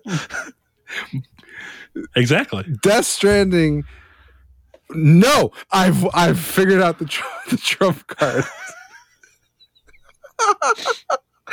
Death Death Stranding has the most realistic bathroom gameplay, but not the most realistic bathroom. that is the right answer. The gameplay, Gameplay is just interactiveness. but that doesn't make the bathroom. Well, here, More here's the thing. Listen, my bathroom in Death Stranding still has all the implication that your bathroom does, as well as the functional usability within right, the game. but yours loses points because it's in the middle of a bedroom. Oh, so because It's it's, a- not photorealistic. Correct, because it's not. So you're telling me right now that if I did go into a bathroom in a video game where everything was on the ceiling, but it all looked fucking amazingly realistic, photorealistic, that would be then the it is inherently. realistic. because it's not built for, for has to be human more realistic. operation. Oh, really? It's not built for human operation. Chris, I think I've caught you No, in a fucking trap, no, no, no, my no, no, boy. no. You haven't. I, All right, listen. First of all, close. hashtag Team Chris. Chris hashtag Team Brett. we have we a need to poll bot on Discord. We're putting. I'll, I'll set up a poll in, tomorrow. Let's do it. I and look, depending on how close the results are, we might have to come back and do a special episode of Triangle Squared where we have to present our cases and we have to get an impartial third judge, and we have to hash this thing out courtroom style. It sounds like you're quitting on the argument. what I'm telling you is that we're going to be doing this the rest of the night if we I'm don't get a fine litigator. with that. that should We be have another. We have one more question that's actually important, but go ahead. the all I'll say is that if you walk into the Last of Us bathroom, me as a person, I could use that bathroom. If everything was on the ceiling, I could not use that bathroom. So for me, that's not realistic. If I had reverse polarity, then the bathroom on the ceiling would be the right bathroom. But as I stand as a person, it's not realistic. As I stand as a person, it would not be realistic to see a glass box in the middle of my bedroom where I shit. But you So- could functionally build that, and you would be able to 100%. match what your character in game could do in real life. A hundred percent. Ergo, But to me, realistic. it's less realistic. It's the same argument as that. Yes, the Red Sox could sign every player in existence, but it's not realistic. Okay, listen. You could you could piss on your TV screen while a vision uh, while on the screen is nothing but The Last of Us 2's bathroom. But Uh-huh. is it going to functionally act as a bathroom in that instance? That's a bad argument because neither with the Death Stranding one. I Fair made the point. Trump argument. the the I, Trump hey, I'm telling you, is that Death the trap Stranding I caught you in one. I, I, I've already No. this. because Death Stranding has immaculate poop gameplay, but it does not have an immaculate place to poop. Also, I just want everyone to know the South Park Stick of Truth and uh, Fractured Butthole gameplay, where you have to rotate the poop out of your butt and then push the analog sticks together to pinch it off, is top notch. top What it sounds like to me is that South Park wins has the most realistic. because because if we're looking at both arguments, it's a usable bathroom and you can piss and shit in that toilet. Bam. I think we're right. So- We've come to an agreement, Chris. Triangle we shake on that 2023 bathroom of the year is South Park in the South of Two. Next question. Savoy Yep. Prime comes back with one more question. He says, Do you think, because you were talking about the year being slow, right, from first party games, but maybe it's not slow in other areas. Do you think Sony will announce any acquisitions this year or all that is on ice until this Activision Blizzard mess is over? I remember Jim Ryan saying more were on the way after the last acquisitions, but there's been nothing but crickets since. What do you make of this, Chris? No. there well, again there's two arguments right because it depends on i guess in my world i'm thinking about this more in baseball terms right? You go into the offseason with a plan right? If you're the red sox you know you need a shortstop you need a second base you need pitching right? And that's what you go to the offseason to get. I don't know if that same thing would apply in games right? Does jim ryan have a whiteboard? Do jim and Hermen have a whiteboard in their office that says CD Projekt Red uh high noon you know motion twin cd you know all all these different studio names as these are what we're going for this is why and this is how we're going to do it. Or does it benefit sony to say we're going to wait until this is over to see if it gets put through. Because if it gets put through this 63 billion we've got earmarked we're giving it to take two right? Like you could look at it either way. If sony has a plan I think there's every chance we could see an announcement. If Sony is just looking at who's willing to be sold and just making offers and hey, CD Projekt Red accepted our, our offer, we bought them. It, it, it depends on which way they're going, right? Do they have a plan or are they just waiting to see? If they're waiting to see, it behooves them to just wait because if Activision Blizzard goes through, anything will go through. I hope that made that made sense. I think it makes sense, it. even though I still think it remains to be seen on whether anything will go through or not. We'll have to. I am very curious. I am. I oh, I'm not saying you were wrong. I just genuinely don't know how this going through does impact M and A. Because you have to think about this, right? This is. This but I get is, your point. If this is probably the biggest. Through, that's what I'm saying. Yes. This is the biggest possible purchase, right? Yeah. So if it goes through, then I feel like everything below this threshold goes through. Now, the only reason I still may think that is when in, in specifics to Microsoft is that mm-hmm. Microsoft is already getting looked at here under view of monopoly, right? Oh yeah. And even after this happens, at some point, if Microsoft continues to buy enough small developers and small publishers and slowly eat away, you still get them closer and closer to a monopoly as they buy up more and more of the existing mm-hmm. industry even if new industry could come, the whole point of this is to try and stop a monopoly from existing even for a few years if you can keep from it. Right. And so at what point after this goes through, maybe Sony can get away with a lot more because now they're diversifying and you're you're breaking it up. But now if Microsoft comes to the table and says we want to spend uh, 8 billion on this developer and this developer and they're all their IP. Now that's of course made up situation made up number. But at what point is it does it do they go you have too much already. We have to back off. Then I should be clear on my argument. My argument in terms of that is specifically for Sony. Okay. because fair. I think I the precedent the precedent that's been set right now is that you can buy a Bethesda level publisher and a Activision level publisher and they'll let it go. On top of whatever the eight the eight studios they bought before that with Obsidian and Exile. So you can do all of that. And Sony's not close to that. Sony, yeah, I agree there, has a lot more leeway, you know, than Microsoft does. And to be to be quite frank, I also don't think Microsoft going, "Hey, we're buying Asobo," would would be looked at. But Microsoft isn't buying Sega after this. Probably not, at least. that's that's that's more where I'm coming from. I don't think you no. know it's gonna whichever way it goes. I think sets a precedent, but I still think Sony, regardless, can do what they want for a while but it's going to set a once Sony starts buying publishers, you'll have an issue. American ones, anyway. Yeah, I could see that. Maybe. Right? Like, not to say Sony even has the ability, the means, or the money to do so, but let's say Sony's reaction after this goes through is that they do want to buy Take 2 mm-hmm. What happens? They'd, what does that look like? They set the precedent. They, they would have to go through. You would think. Yeah, you would have to. I agree. Because there's no way Take Two is more than 69 billion, and 69 billion was fine on yeah. top of owning. But just Bethesda. to that end, it is worth noting that these are as educated a guesses as me and your current understanding of all these things is. Sure. There is probably someone out there listening to this who knows a little bit more and thinks, ah, this is short sighted. This is not accounting for this. That's always true. Tell um, us. I want to know.